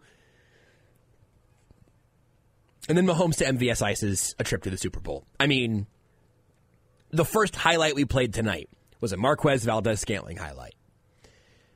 And I thought those days were probably about gone. Amazing. Next up here for uh, Andy Reid, he, he, eventually goes on to be asked about getting back to the Super Bowl, but but first here talks about the team's doubts, or you know the doubts about the team, what followed them this year, and, and what kind of stands out to him about this year's Chief squad. Yeah, I mean, easily you could fold. Um, I told you after our game, our last game against Buffalo, I never. I, the thing that stood out to me most was just the positive attitude on the sideline through the highs and the lows of positive ed. That kind of tells you the season, um, gives you the whole story there. The guys uh, never doubted. Uh, they just, you know, they put themselves in a position where you had a chance, and they, they you know, they took care of that. And a great, great attitude on this team. Just related to that, Andy, I mean, when you the story of how you got here. Is that, is that what it is? This, this is a little different chapter this season than, than it's been. Yeah, listen, I, I think so. It, uh, one thing, Vahe, it's tough to back to back to back seasons. That's a tough thing. You played a lot of football games, um, and, and, you've got to work through that. You know, you got to work through that mentally. That's not an easy thing, and so um, I'm so happy for the guys and how they how they handled that. You know, and, and when it, when it came time to put the hammer down uh, they put the hammer down, which was which was important. And the best part is we're not done. You know, we, we've got another game, and uh, you love these seasons to carry on as long as they can possibly carry on, and, and we're there.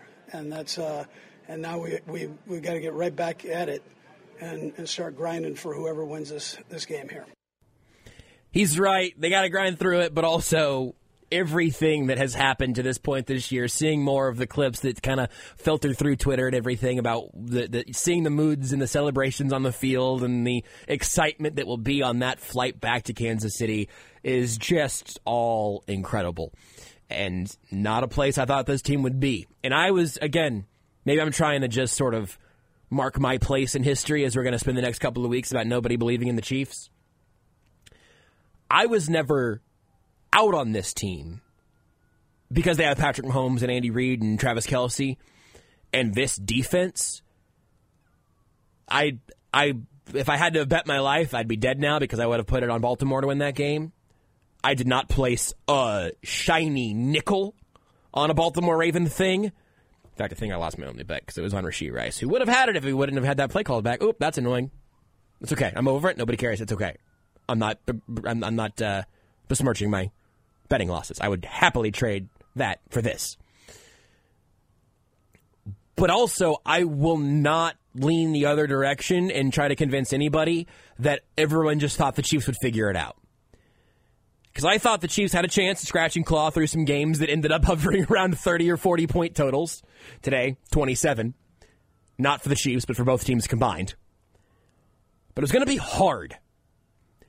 The path the Chiefs were on this year was difficult both in their own flaws and weaknesses and in their opponents and the things they had to overcome. But they're back again, and that's an unbelievable thing for this stretch of success that they've been on. Next up here from Andy Reid, did he doubt that they would be back? Plus the defense's game plan and everything that came together. They're excited to hopefully hear him talk about maybe he's getting an In Spags We Trust t-shirt. I don't know. We'll find out. Uh, but first, talking about the success this team has had over these last five years. Yeah, so yeah, so what you get when I say that, what you get is everybody's best shot.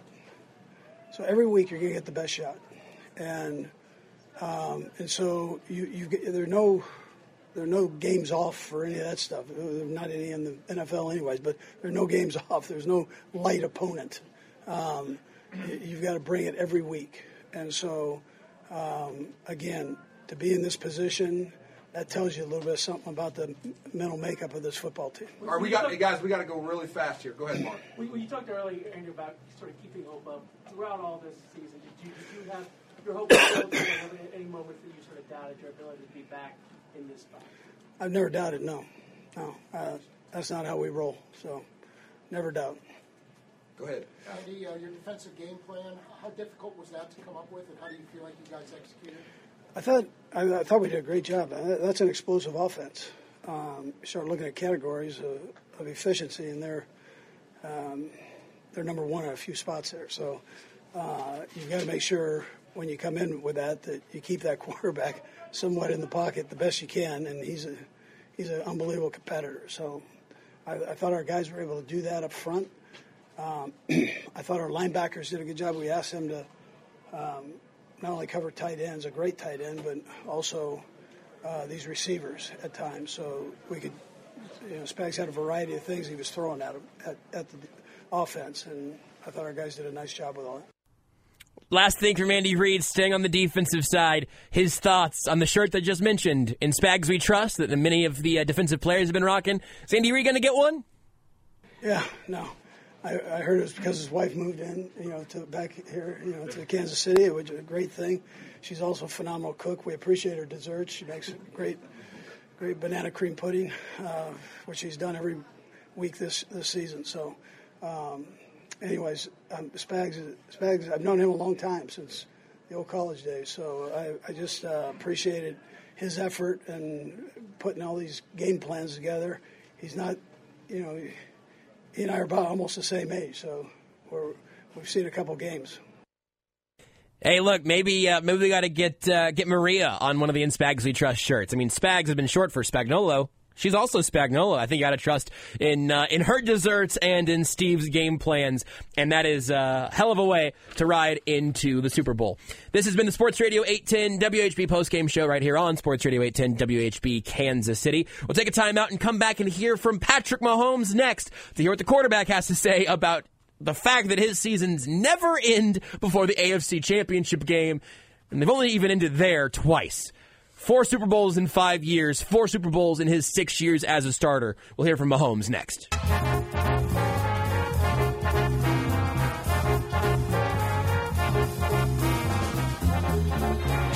play of the drive. Here for Baltimore. Shotgun. Jackson looking. Jackson, middle. End zone. Intercepted. And it's Bush with the pick. Goes down in the end zone. Turnover, Ravens, a huge one. Kansas City takes over. Terrible decision right there by Lamar Jackson. Some of the receivers look winded. He's looking for Isaiah Likely in the back of the end zone, and there's three Chiefs defenders down there. And Likely gets bumped into, but Bush walks away with the interception. This Kansas City Chiefs defense, they've been all over it. They were all over it, and we had plenty to choose from, but that is our defensive play of the game brought to you by Schlegel Fence. Schlegel Fence, as Kansas City's preferred fence company, has been serving the KC metro areas for over a decade, offering security and style. Call 816-863-6159 or go to schlegelfence.com for your free estimate. We'll flip over to hear from Patrick Mahomes in just a second as the Kansas City Chiefs punch their ticket back to the Super Bowl yet again with a, I, I was going to say nail biting, but truly just a low scoring, never restful victory over the Baltimore Ravens. The Chiefs opened it up and they looked like the better team and they looked like they had their offense humming. They had one big Ravens play that slipped through their fingers, oh, literally. And then after that, it was all the Kansas City Chief fence. That Steve Spagnuolo unit, every depth had players who made plays today. And frankly, I, I don't know that there was a player out there who didn't make a play today for that Chiefs defense. When Deon Bush is making arguably the defensive play of the game, Again, L'Jarius needs punch out, the strip sack. All, there's a lot of options in, in terms of what this defense did today. Just some great reps by guys like Trent McDuffie. When you have everybody contributing that way, and frankly, you need everybody contributing that way if you're going to hold what was statistically the best offense in football to 10 points, this Ravens team was really, really good.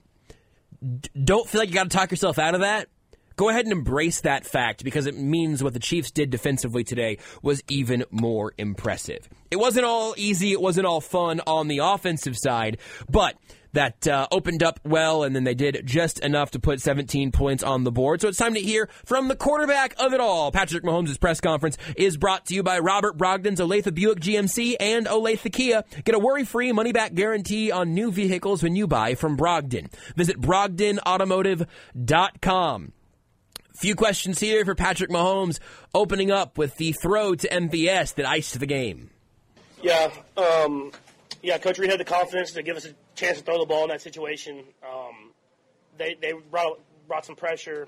Had very obviously were very concerned with what Travis was doing, and um, I looked at I think it was Rasheed first. The safety cut him, and it, it gave MVS the free lane, and I just put it up and let him make a play. And in those situations, you put it up. You don't want to overthrow it, so you just put it up there one on one, let a guy make a play, and um, he did that. He made a great catch um, and sealed the deal.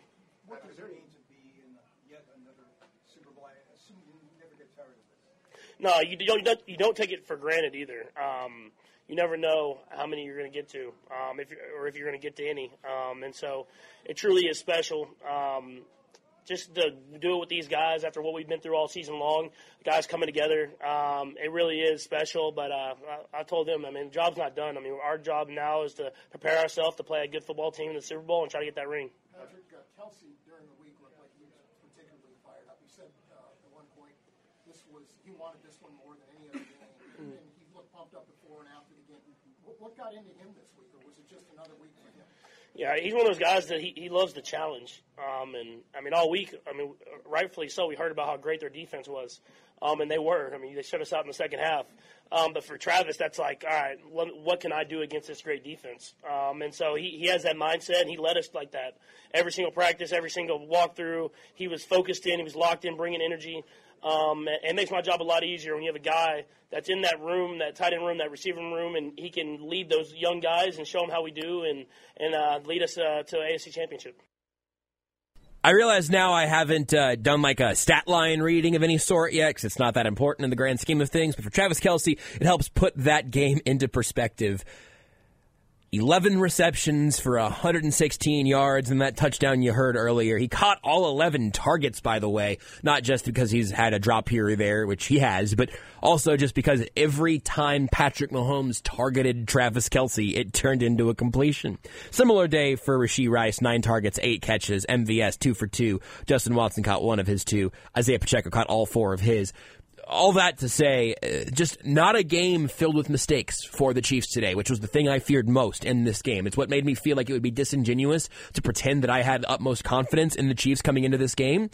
Was because they've they've had self inflicted wounds, they've had crushing mistakes at bad times most of the year. They got uh, had enough juice to get by to get by uh, the Lions and Bills but I thought the Ravens were going to get a couple of those mistakes and then make them pay for it. Instead, the Chiefs forced those mistakes. They capitalized on it and they made the Ravens pay for it. To me, that's the story of this game, maybe secondarily behind just what the Chiefs defense went out there and did. Next up here for Patrick Mahomes, uh, a few things about, you know, the, the season as a whole and being on the road and being underdogs in back to back weeks. But first, him talking about for uh, what the defense did against Lamar Jackson today yeah, it's it's special because that's a great team and a great quarterback. Um, and uh, Spags, it seems like when the games get bigger, when the challenges get higher, he performs even better. Um, and um, the guys execute the game plan well. Um, they got timely turnovers that played down down at the goal line, punching the ball out. Uh, I think it was Sneed and recovering it. That was that was a timely turnover, obviously. And um, whenever they're rolling like that, I have to kind of manage my game. Um, that's stuff that I've learned throughout the season is even if we're not having the success that I want to have, the defense is rolling and getting stops. Let's just take the take the safe choice, get the ball out of my hand, don't turn the ball over, and let's go win a football game. Last two will go Sam and then Adam. Patrick, it's the first time you've had to go on the road to, to get here, underdogs twice. What was just the experience like of, of this particular? Yeah, it was cool. Um, just going into two, two hostile environments, having to come together as a team and, and to win those games and, and hold that trophy, um, it really was special. Um, but if I had my choice, I'd rather do it at Arrowhead. So we'll try uh, after we go through the Super Bowl and hopefully win it. We're gonna try to get it back at Arrowhead uh, next year. Last two. Oh, go ahead.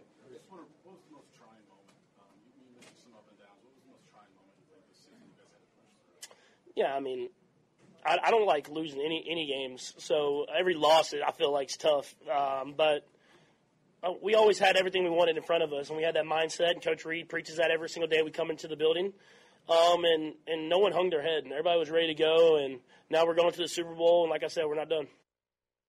They're not done, and they uh, looks like right now again just things at halftime. It looks like it might be the Detroit Lions. They opened the season with them. Now they could end the season with them as the Lions are up twenty four to seven over the Niners at halftime. I don't know who started with the ball or whatever, but we'll keep an eye on that. Again, you can listen to that down on ESPN Kansas City as well. One more from Mahomes, one more chunk here. Starting off with a question about that play where he scrambled and threw it to Travis Kelce there were a couple of Mahomes Kelce connections today that I don't have the words for, but that one was special. Here's how Mahomes said it came together. I mean, of course, Travis ran the wrong route, so and he ended up getting the football. Um, but uh, no, we were the offensive line did a great job protecting. I was kind of I was trying to find a way to run, but they were they were doing a good job of containing me within the with the D line. Um, and then Travis just worked his way to get open, and when he's one on one, I give him a chance, and I threw the ball, and he made a heck of a catch. Um, but uh, I mean, he's a special player, man, and I, and I always say it. But when the lights get brighter, he plays better, um, and that's the true uh, mark of a champion, and that, that's what he is. Last one, Adam.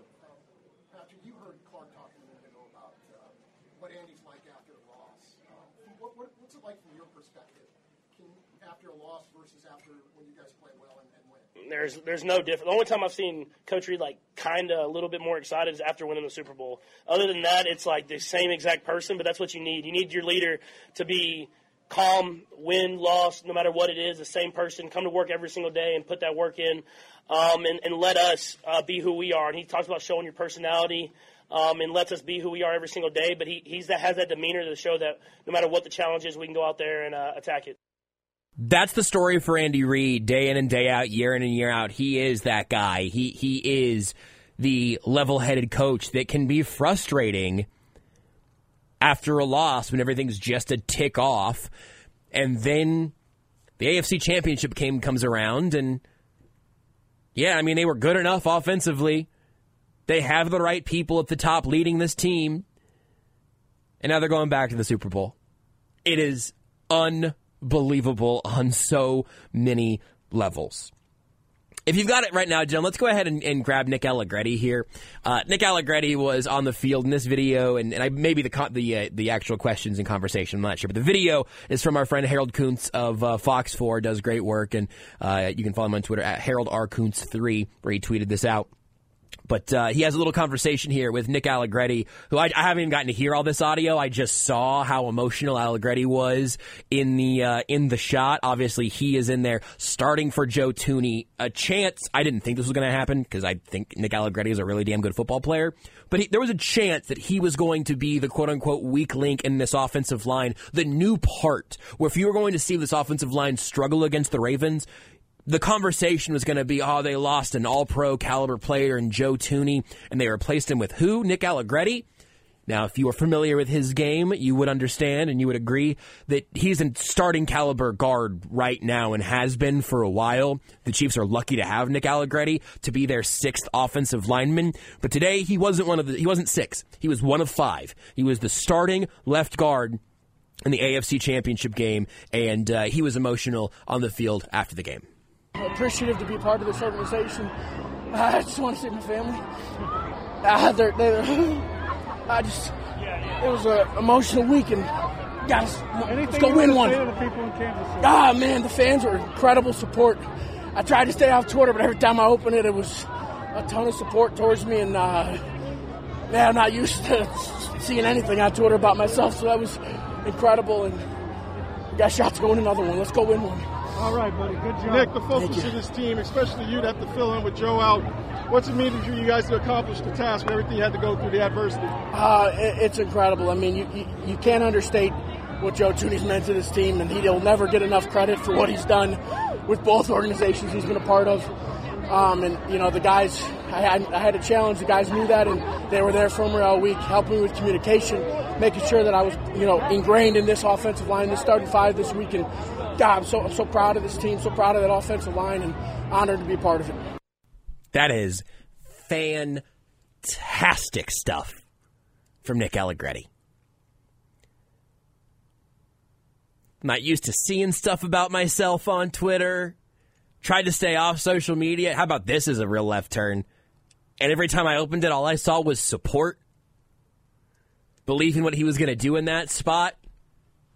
And again, I, I've been Team Allegretti for a while. I was surprised and really glad they were able to bring him back this offseason because I thought some team was going to kind of Andrew Wylie him and say, hey, we know you, you kind of been forced in to, to, to service before, but we're not, we think we're going to make you a starter.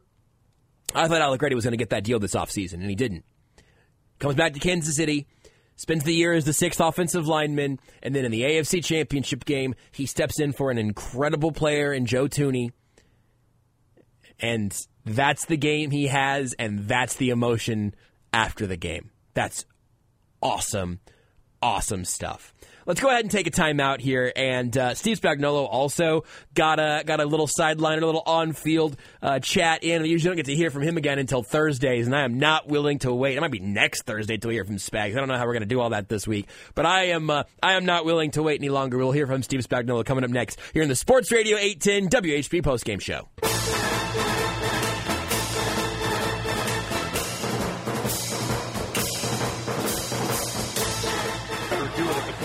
Position running the football. Fake the handoff. Jackson will step up. Jackson hit from behind. The ball's not free. Kansas City's got it. Karlaftis on the recovery. The pressure too much, and Lamar Jackson did not see it from behind. Omenihu gets in there and gets home. That's why they bring a guy like Charles Omenihu over from the 49ers. He right there is able to just use a swipe and get by Stanley, that left tackle, and come around and get Lamar Jackson as he's going to throw a long swipe with the right arm, knocks the ball loose. One heck of a play. It was an incredible play by Charles Omenihu. He makes the play, and it's our play of the game brought to you by Central Bank of the Midwest. At Central Bank of the Midwest, every customer is a first round draft pick. Central Bank of the Midwest, strong roots, endless possibilities, member FDIC. So talking about Omenihu. I want to go ahead and let you hear some audio. You may have heard if you've been listening all show, uh, or if you've been in and out at any point, just about let's 30 seconds or something. But uh, you hear Charles Omenihu make the big play there. You hear good analysis as to why he has been so important and so good for this team. And then, not too long after that play, you heard he goes out with a non-contact knee injury. He's quickly ruled questionable, goes to the locker room, and then he's ruled out pretty shortly after that. That's all pretty concerning. However, KSHB 41's Aaron Ladd caught up with Omenihu after the game, and Omenihu's own diagnosis was a whole lot better news. This is what I came here for, bro. This is exactly what I came here for. Make big plays, help the team win. You know what I'm saying? I'm gonna be good. Like I, I know I'm not done. I'm playing. I'm straight. We here. You're playing. You're playing in Super Bowl 58. Yes, yes. You think you I look like somebody that's not gonna play in Super Bowl? No, I don't. I'm there. Come on, bro. Congrats, man. Go enjoy that. Yep, yep, yep. That's huge. Now, he's still got a lot of adrenaline, but also he's been in the locker room at that point, been ruled out, been with the trainers, got back out on the field, wasn't on crutches or whatever. So, you know, him talking about, uh, you know, not looking like a guy who's not going to play. Amazing. Also, real quick from the NFC side, and then again, we, uh, we're playing it over on ESPN Kansas City. We will continue to uh, hopefully bring you a good chunk of the uh, the late game coverage uh, here on 810. But right now, the Niners just kicked a field goal a little bit ago, and the Lions are getting the ball back about four minutes into the second half, so 11 minutes left in the third quarter. But the Lions will be getting the football back up by 14. 24 to 10 Lions, 11.02 to go in the third quarter. Niners just kicked a field goal to get to their 10th point. Uh, Christian McCaffrey touchdown earlier, and then a uh, field goal just now was missed a field goal earlier on, uh, but 24-14, and the Lions are uh, within striking distance, 26 minutes away from joining the Chiefs in the Super Bowl. Whoever it is that gets there, though, is going to have to deal with one heck of a defense. Um, was this also from Harold Dylan? I, I've forgotten already. Harold Kuntz of Fox 4. Uh, we uh, pulled some audio from him a second ago. Again, check out uh, everything for him on Twitter and uh, across everywhere. Yes, here we go. Yep, this was. Uh, uh, at Harold R. Kuntz three, he, he tweeted about Steve Spagnuolo and has a little video of an interaction on the field with Spags, and specifically asking him about that "In Spags We Trust" T-shirt that all of us are looking to throw our money at. Hey, brother. Hey, man. Congratulations. Thank you. I can't This tell you how. This defense was outstanding today.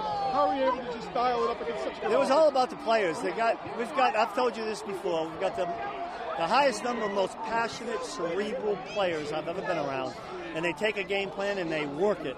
And I'm so proud of them. Couldn't tell. I'm, I'm so happy. Can't, can't believe it. What went into this game plan, man? I mean, this was Ah, just a lot of grit. beginning to end. Yeah, I mean that's a serious, serious offense over there. That quarterback, I don't think I want to play against him again.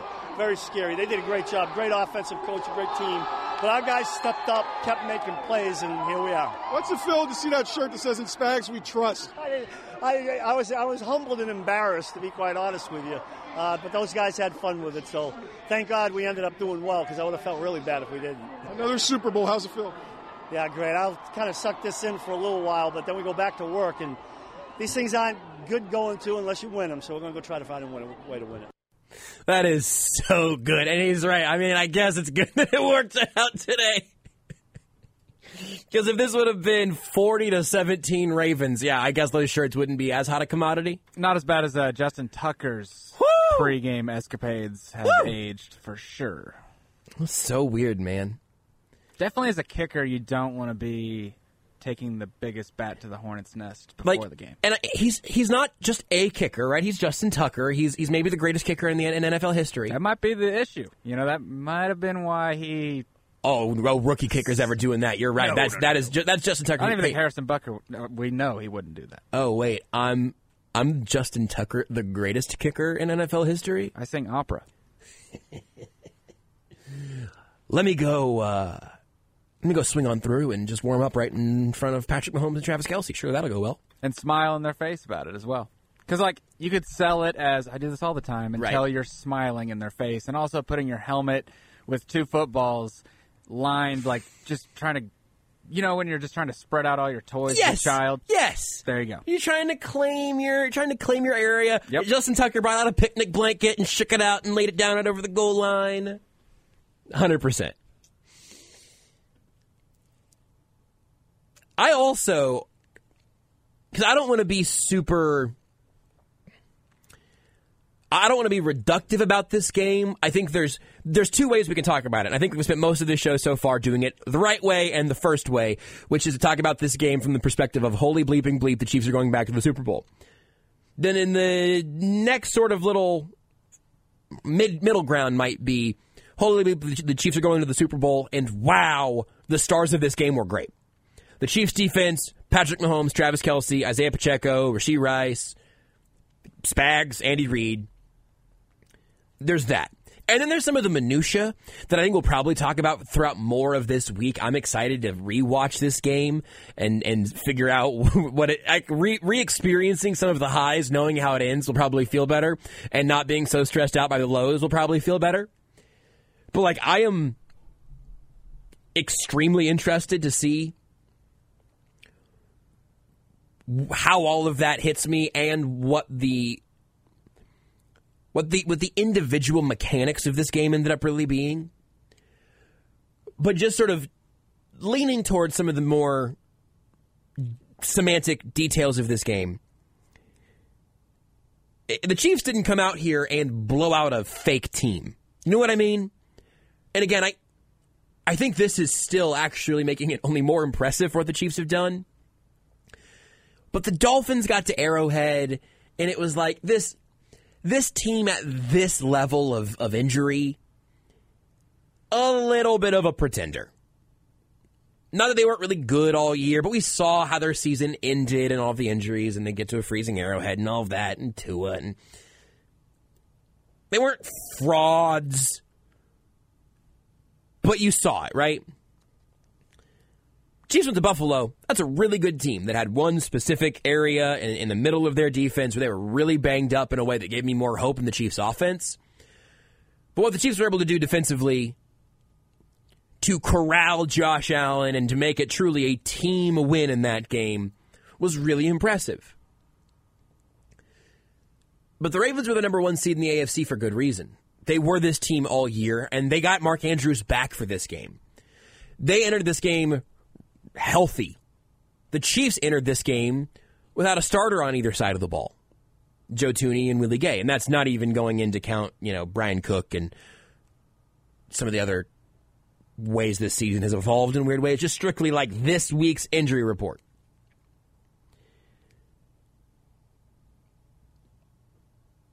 But in this game, what's so.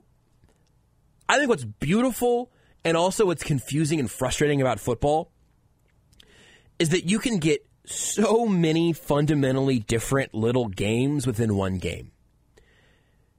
And and this might have started for me when I started doing this post game show and and started taking notes drive to drive and kind of having little summaries of how each drive went or what the big play of each drive was and all of that.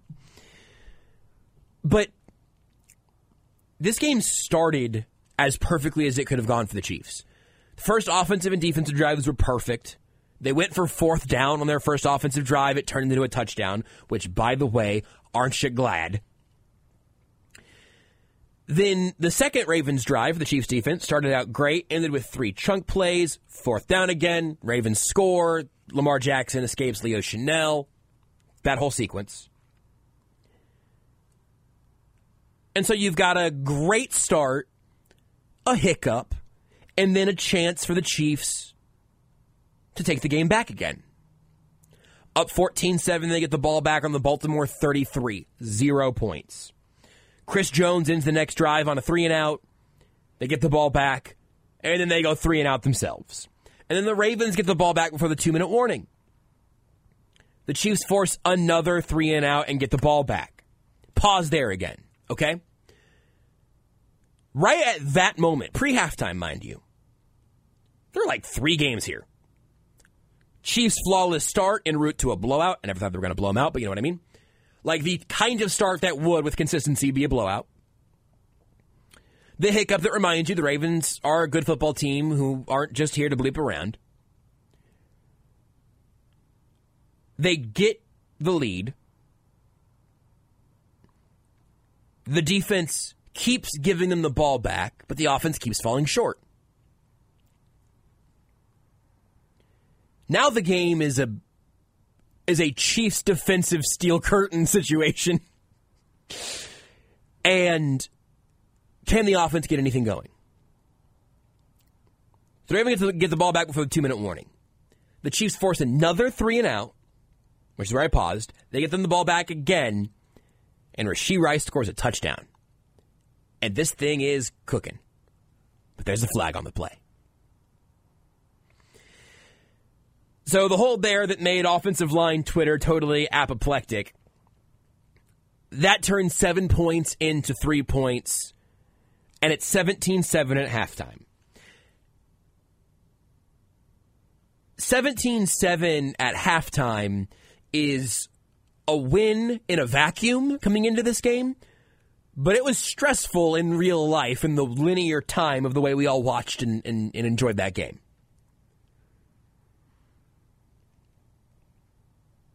The second half ended 3 nothing Ravens. and I guess that in a vacuum you might have taken as well. Say, all right, I have a four point lead at the half and you'll be okay. But that was not a game of just like sim half.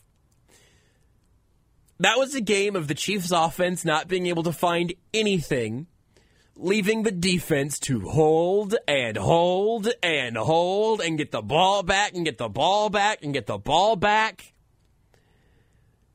And the only time the life comes back into the veins of the offense, truly, is when they have a chance to ice it, and they do. I said this earlier. I don't know if we'll rewatch a whole lot of this season and maybe we will if they do win the whole thing. Maybe Kadarius Toney's drops and Instagram rants, or the wide receivers issues, or Jawaan Taylor's penalties.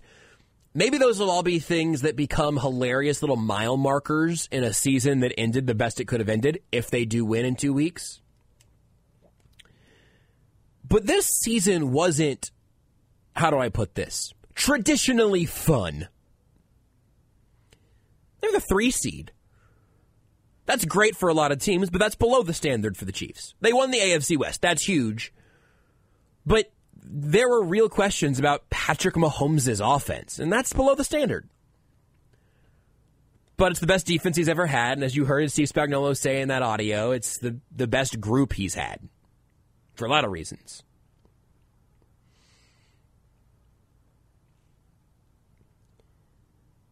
And really, again, when I when I picked the Ravens to win this game by the massive margin of one single field goal,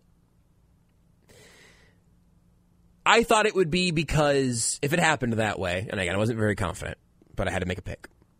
I didn't want to be disingenuous, so I picked the Ravens. But I thought if it ended that way, it would be the Chiefs' season ending in the way that it started by being just off a tick. And instead, this Chiefs game, the AFC Championship game, ended in a more perfect, more fitting type of way. A game that didn't cross the 30 point mark with two quarterbacks who will most likely have four MVPs after NFL honors this year. And now there's a chance the season ends exactly how it started with Chiefs Lions. But the real story of this year shouldn't actually be the Chiefs' offensive struggles almost killed them. The story of this season should be the Chiefs' defense kept this year alive and then played unbelievable football in the AFC Championship game before they will be asked to do it again in the Super Bowl. It's really incredible it's going to be very hard for the season not to be defined by Mahomes and Kelce because it's very hard for any part of this team not to be defined by Mahomes and Kelce. But this season belongs to the Kansas City Chiefs defense. Real quick check in on the NFC game. I don't know who it was, but a member of the Detroit Lions had an interception hit them in the face. The ball went up into the air, and then Brandon Aiyuk bobbled it, bobbled it, and brought it in. So the Niners are in the red zone now. That game probably it wouldn't have ended. It's six minutes left in the third quarter. But the Lions should have the football deep in their own territory, up by two touchdowns, and instead the Niners are uh, six yards or so away from making it a one-score game. So. Tell you what, it, both of these NFC teams, I think it'd be more fun to have the Lions. We can talk about the villainous role of it all in a minute. But this game's sure looking like it's going to cook up a pretty hot final. So we'll uh, we'll bring you the fourth quarter, at least the majority of that here on Sports Radio 810. You know what's wild is that feels almost like remember was it it wasn't Lenoir because he wasn't drafted yet. Who was the DB that dropped it for the Niners against the Rams in like the third? Yeah, quarter? I can't remember who it was, but I remember what you're talking about. This is exactly the same feeling. Like Lions, if you see that on TV, you it almost is a bad omen. So oh yeah, that's the that you had opportunities to feel like you were en route to putting the game away. And we'll see if the Lions do that with any of the remaining opportunities or if the Niners make them pay for letting one of those opportunities go. That's also the Ravens story here. I don't want to, again, like miss the fact that if Zay Flowers doesn't reach for the end zone, you put an extra touchdown on the board that never got there, and we're talking about a game that settles around 17 17, and then you figure it out from there. Brandon a touchdown, by the way, pending uh, the PAT 24 17 Lions incoming, with the Lions about to get the ball back. We'll see. Let's not let's not count that uh, Chiefs Lions Super Bowl before it hatches. Okay, see where this lands. But Zay Flowers puts the ball in the end zone without holding on to the ball. It is a game of inches. This happens all the time. But if you go, man, I mean, the Chiefs' defense was two inches away from losing their chance to call this a masterclass defensively. Well, sometimes weird, kind of random stuff happens. And if you want to think all the way back to, let me check the calendar, last weekend, plays like that tilt games all the time. But they don't end them unless they happen in the final moments of the fourth quarter.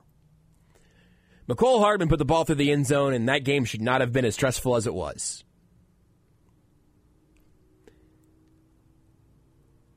Zay Flowers puts the ball in the end zone, and the Chiefs said, Yep, thank you for uh, taking your best shot for seven off the board. We'll take the football, and you are actually not going to score another touchdown now that we think about it. Thank you. Lamar Jackson heaves the ball into the end zone. Thank you. Those are huge moments. They're coin flip moments. They're toss up moments. Whatever you want to, however you want to embrace the fact that football is really hard to predict and very random at times. The Chiefs came down on the right side of it there, and you should not apologize for that. This defense rules. And this team's going back to the Super Bowl. We'll take a timeout. More Sports Radio 810 WHB postgame show coming up next.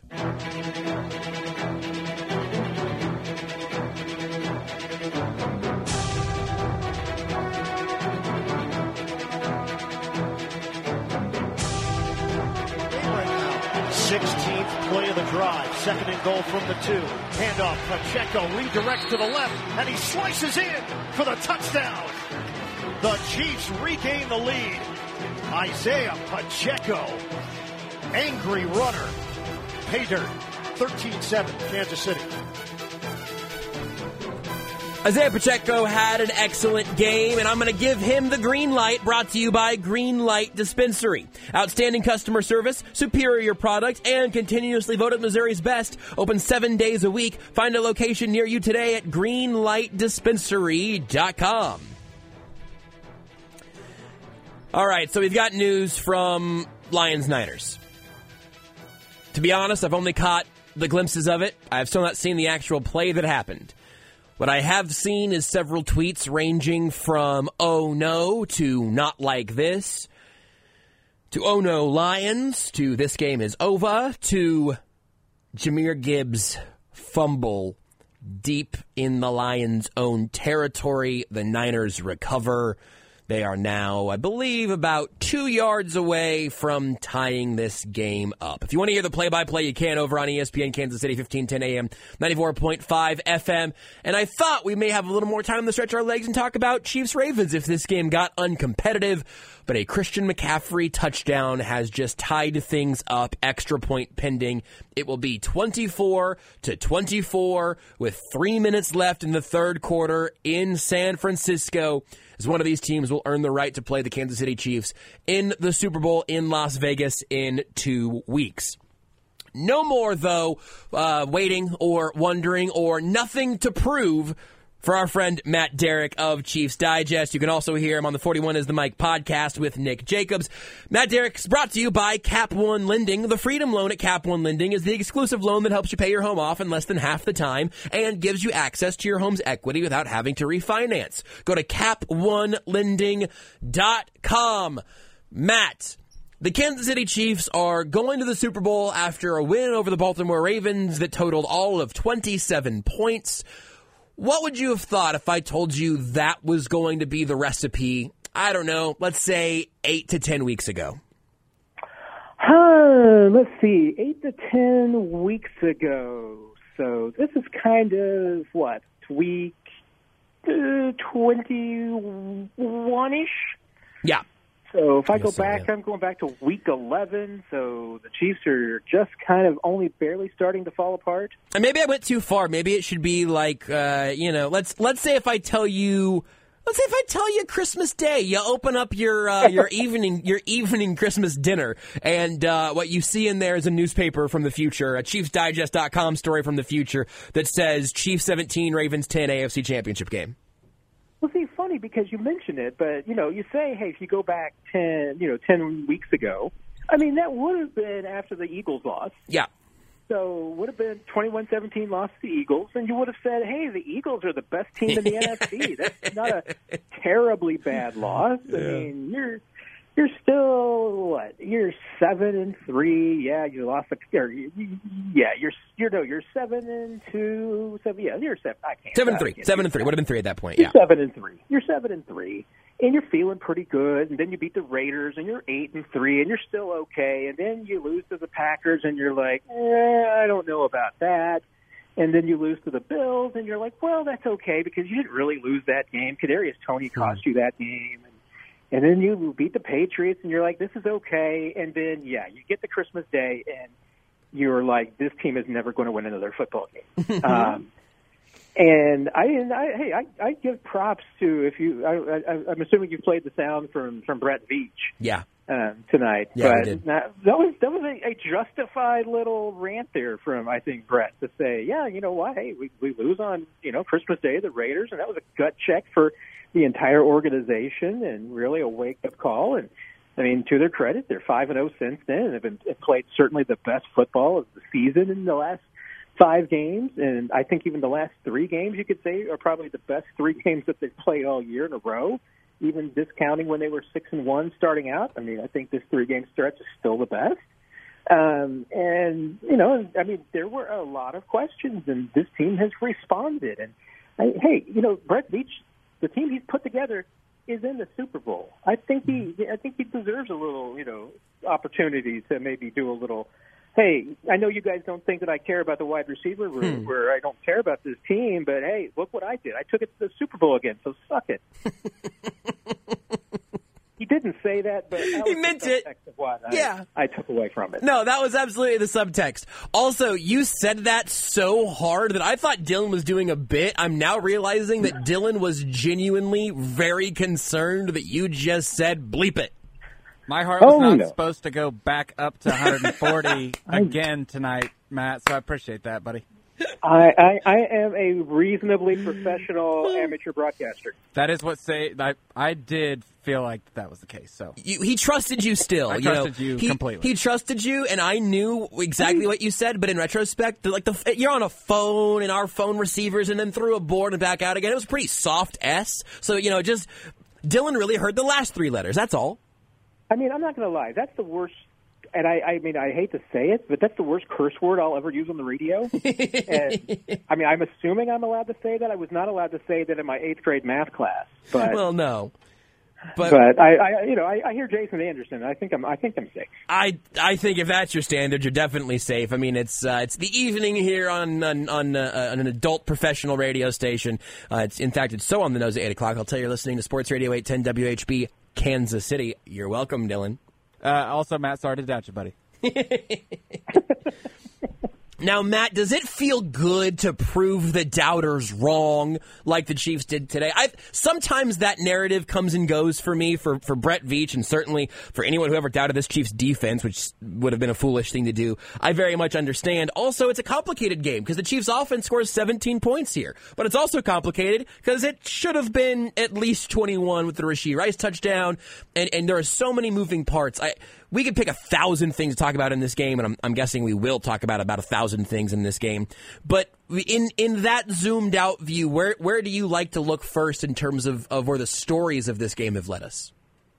I mean, I think to me, I feel like the, uh, at least the the number one thing from this game and story is that the Chiefs had a plan and they executed it to a T. Their plan was to get a lead. It was to make Baltimore feel uncomfortable, put them in a position in which they're not used to being, which is behind in the game. It was to then, you know, get them out of their rhythm so they didn't feel comfortable running the football and force them to put the game into Lamar's hands and particularly his arm. And that's exactly what they did. And the plan worked. I mean, it has generally been their strategy with Steve Spagnuolo against the, against the Ravens. It's been, hey, let let Lamar stand in the pocket all day long. I mean, ideally not seven and a half seconds, but you know, let him let him let him stay in the pocket all day long. You just don't want him to scramble. You don't want him to get away from you. You don't want him to run for a hundred yards but let him beat you from the pocket. And if you can get a lead on the Ravens, the Ravens will uh, for some strange reason, abandon running the football and try to try to keep up with you, and they can't do it. And and that's not not against this defense.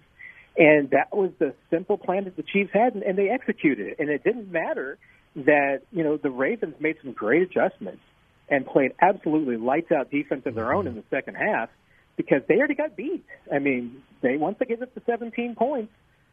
I mean, Chiefs were bound to determine not to give up 18, and they they did it. I mean, they they had a couple of potential breaking moments, but once again, you know, and I I I, I said this to someone else earlier, but you know, we talked about it before, Josh, that we, we've been talking about the Chiefs after games and saying, you know, hey, there was a half dozen plays that determined this game, and all of them went against the Chiefs. You know, there were Mhm. you know maybe a half dozen 50-50 plays, and they all went the other team's way, and then the Chiefs lose by three. Yep. Well, this was a game where, other than Lamar throwing a 13-yard pass to himself, I think I think all the biggest 50-50 plays all went the Chiefs' way, and that was ultimately what decided this game. I mean, the Chiefs, and I I, I can't argue that you know experience and playoff experience wasn't a factor in this because one of these teams looked pretty chill and pretty focused and, and pretty energized for this game, and the other looked a little lost and confused at times. And this is, I, I'm going to go ahead and give the full reset to try to, you know, at least at least accurately uh, reflect my spot in history of what I said this week. The reason that I thought the Ravens would win this game by the massive blowout of an entire field goal, uh, which is which is what I said, much to my Twitter account chagrin right now, um, was that essentially that it was that the Chiefs have gone through this season with with two options essentially. Either they make mistakes and the other team takes advantage of them and they lose the game because of it, or they make mistakes and the defense is too good, or Mahomes and Kelce are too good and they overcome those anyway. My working theory going into this game, which by the way, I did not bet on the Ravens at any point, so I just don't want that turn of phrase to be used against me. I did not bet against Patrick Mahomes. I sort of half-heartedly picked against them because I have to, you know, make picks on things. I digress. I my my logic in this game was when those mistakes are made, the Ravens will have a better chance of capitalizing on them than any team they've already played this year. Like they would be the best of the best to do that, and that that those self-inflicted wounds would eventually be fatal. The crazy thing is that those mistakes and those wounds came from the Ravens. And to your point, the Chiefs won the toss up plays, the 50 50 balls, the things that have been going against them all year. I don't know if you have a working theory, if there is a theory on why the Chiefs ended up on the right side tonight, if that is playoff experience like you mentioned or if it's just football's random and sometimes it works out the way that it did but but that entire portion of this game to me feels like the second biggest storyline of all of it Well, and you know, and, and I mean, and to to kind of reset your point, because I think what I'm hearing you say is that you just don't believe in Patrick Mahomes. Yeah, that's I right. That, Yeah, that's what I said. Um, God because- dang it. Because you know that was when we were we were talking about my prediction on Friday, and I was terribly off because I had the Chiefs winning twenty four to twenty. I expected a blowout. I mean, a, a high scoring affair. Yeah, I think I was technically clearly, closer. Clearly, clearly, that shootout that I envisioned did not develop. Why But- did you not believe in Patrick Mahomes? But but your you know when you guys asked me you know why I mean my why was because one of these team has Patrick Mahomes and the other team doesn't. Yep. And and even though I I, I mean hey there were once again Travis Kelce made some uh, at least three plays that will be on the highlight reel during his gold jacket induction ceremony. Yeah. Um, uh, L'Jarius Sneed made a play that if it doesn't add three million dollars on average per year to his next contract, there's just no sense in, in capitalism. Um, I mean, uh, other than that, I mean, the biggest difference between these two teams is that one had Patrick Mahomes and one had Lamar Jackson. And hey, Lamar Jackson, MVP of the 2023 season. I have no problem with that. That would be who I would vote for. And I think he had the best season. Better quarterback today was Patrick Mahomes because he threw 39 passes, and I don't think any one of them was a mistake. Yeah. Uh, Yeah. Obviously, doesn't make any turnovers, but nine incompletions, and I mean, I'm guessing here that probably a half dozen of the incompletions were um, throwaways. Um, I know he had an incompletion to Richie James that was probably about six inches behind him. He had an incompletion, I think, to Noah Gray, uh, to Justin Watson that was maybe a foot in front of him. Um, I think Noah Gray had an incompletion that was, you know, maybe not completely Yeah, on target. that was the bad. That one was low. That was low. I mean, But There you go. We than got that, one. I mean, okay, so you know he had uh, 39 passes, 36 of them were on target, exactly where they needed to be, and three of them, you know, we're maybe a combined three feet away from being completion. Maybe. I mean, yeah. I mean, um, his decision making and execution in the playoffs has just been extraordinary, and this was another one of those days.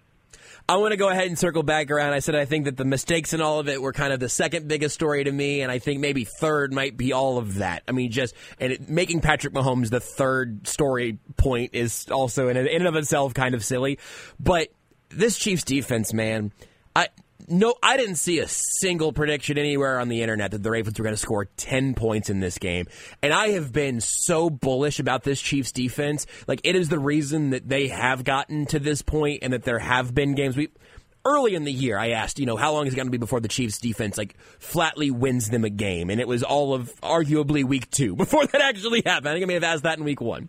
Now here we are in a 10 point performance against the Ravens both in addition to and because of those turnovers, two turnovers in the red zone, the strip sack as well. They, they have a 3 0 turnover margin in this game is unbelievable.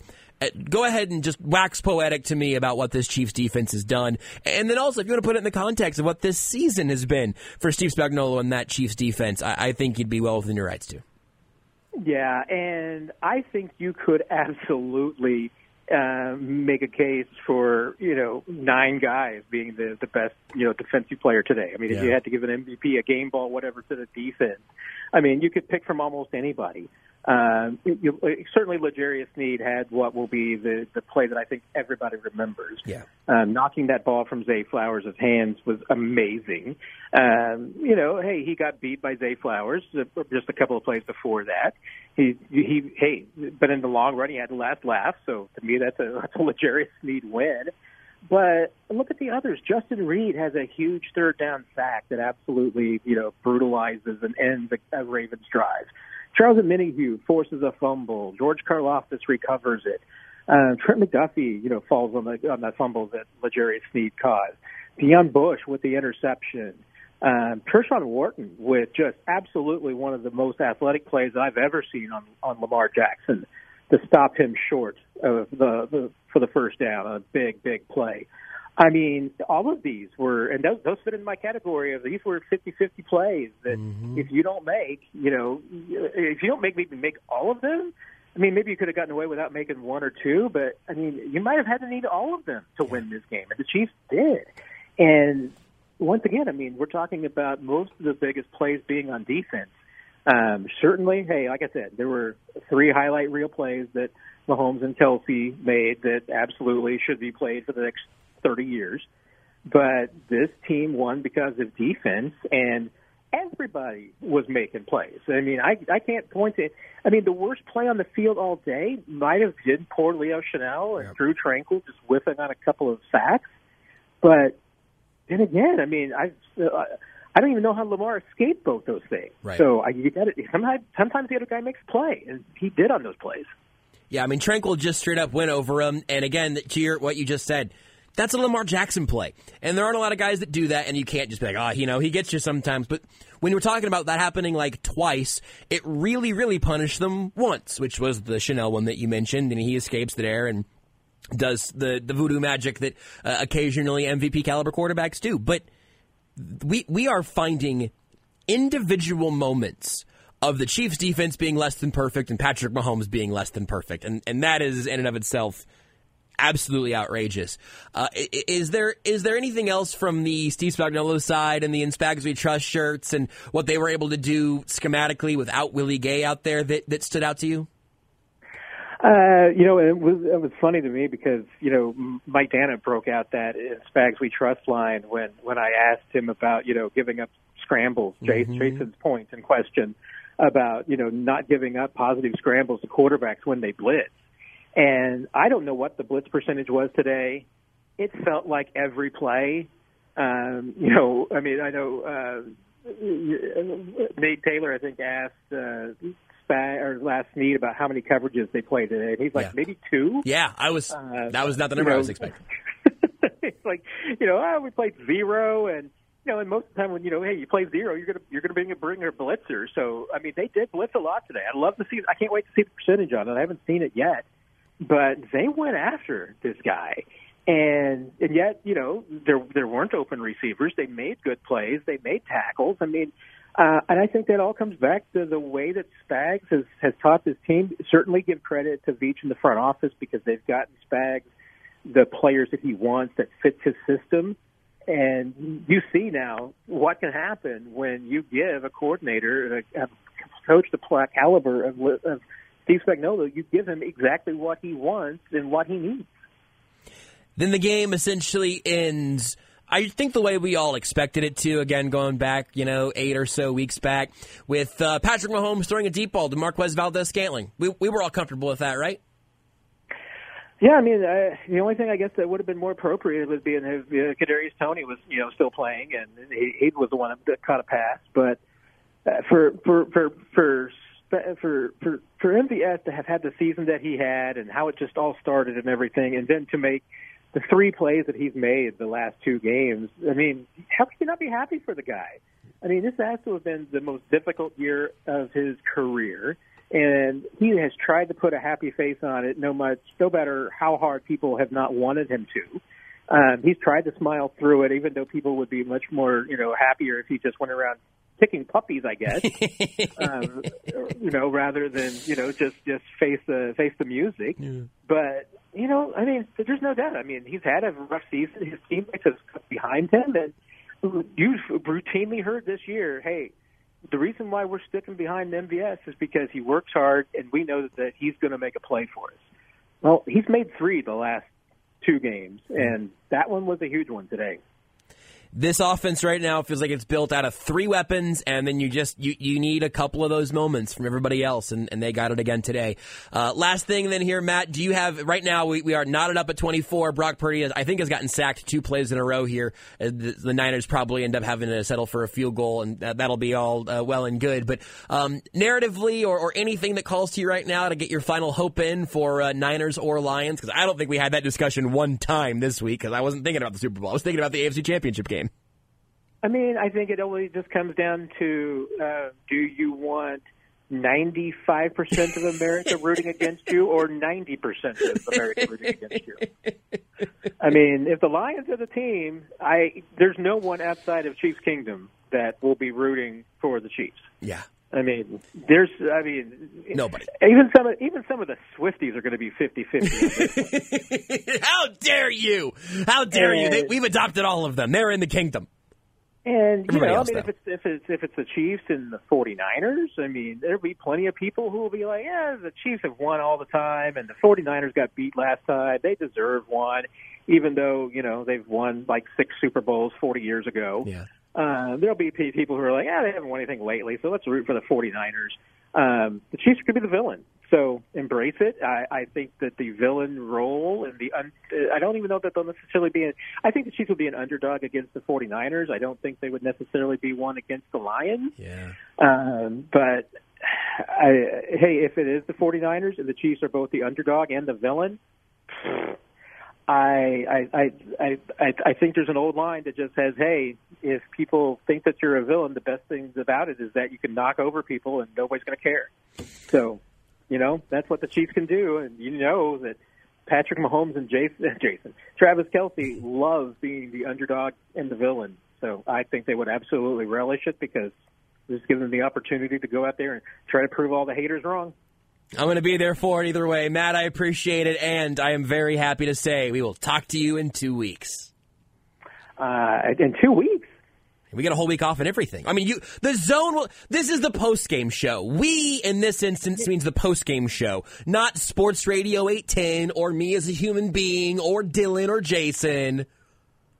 Well, I think you, me, and Dylan need to get together and just talk next Sunday on our own. I mean, even if it's just for an exhibition. I was thinking about doing a Pro Bowl games post game show. I know it's going to be kind of difficult because there are a lot of games and stuff. But if they're still doing flag football, uh, why don't you just drive in, drive in studio? We'll watch the games here and we'll go live after.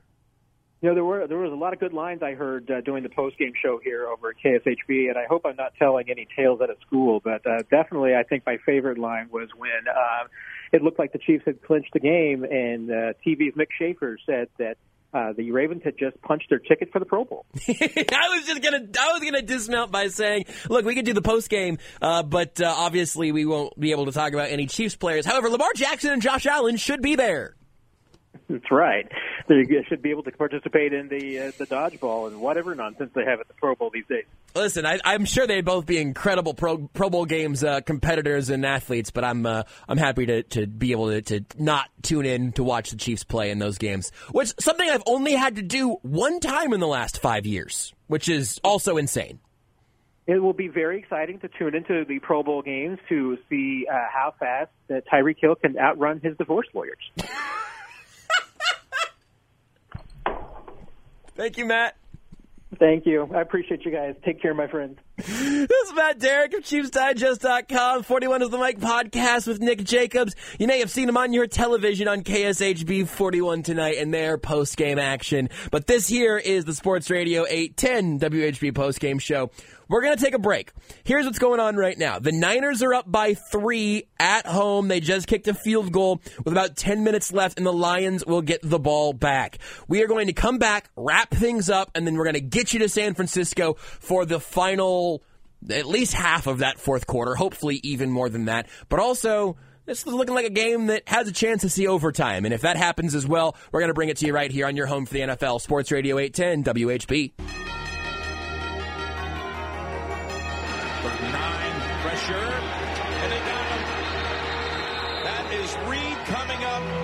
Safety blitz.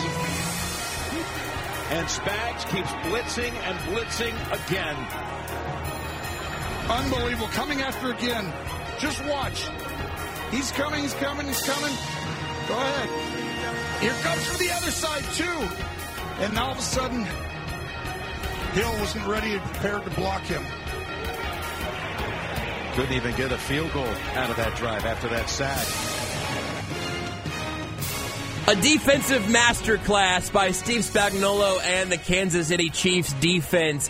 That is the story of this game. 17 to 10. The Chiefs win the AFC championship and head back to the Super Bowl for the fourth time in five years. Now, here's what we're going to do. The Lions are already in field goal range in San Francisco. They just had a flea flicker end zone shot that was dropped in the end zone. It is 27 24 in San Fran. So we are going to put a bow on this show. If you missed any of it, including all the post game interviews, all the audio that we got and played for you, our conversation with Matt Derrick, your calls, breaking it all down, all of that will be up on the Sports Radio 810 podcasts page. You can check that out online and in the app if you want to hear that post game energy. But now, it's time for us to step aside so you can hear who it's going to be that the Kansas City Chiefs match up with in two weeks in Las Vegas because the Kansas City Chiefs are going back to the Super Bowl. Enjoy this time, enjoy these weeks, Kansas City, and enjoy the conclusion of the NFC Championship game right here on your home for the NFL, Sports Radio 810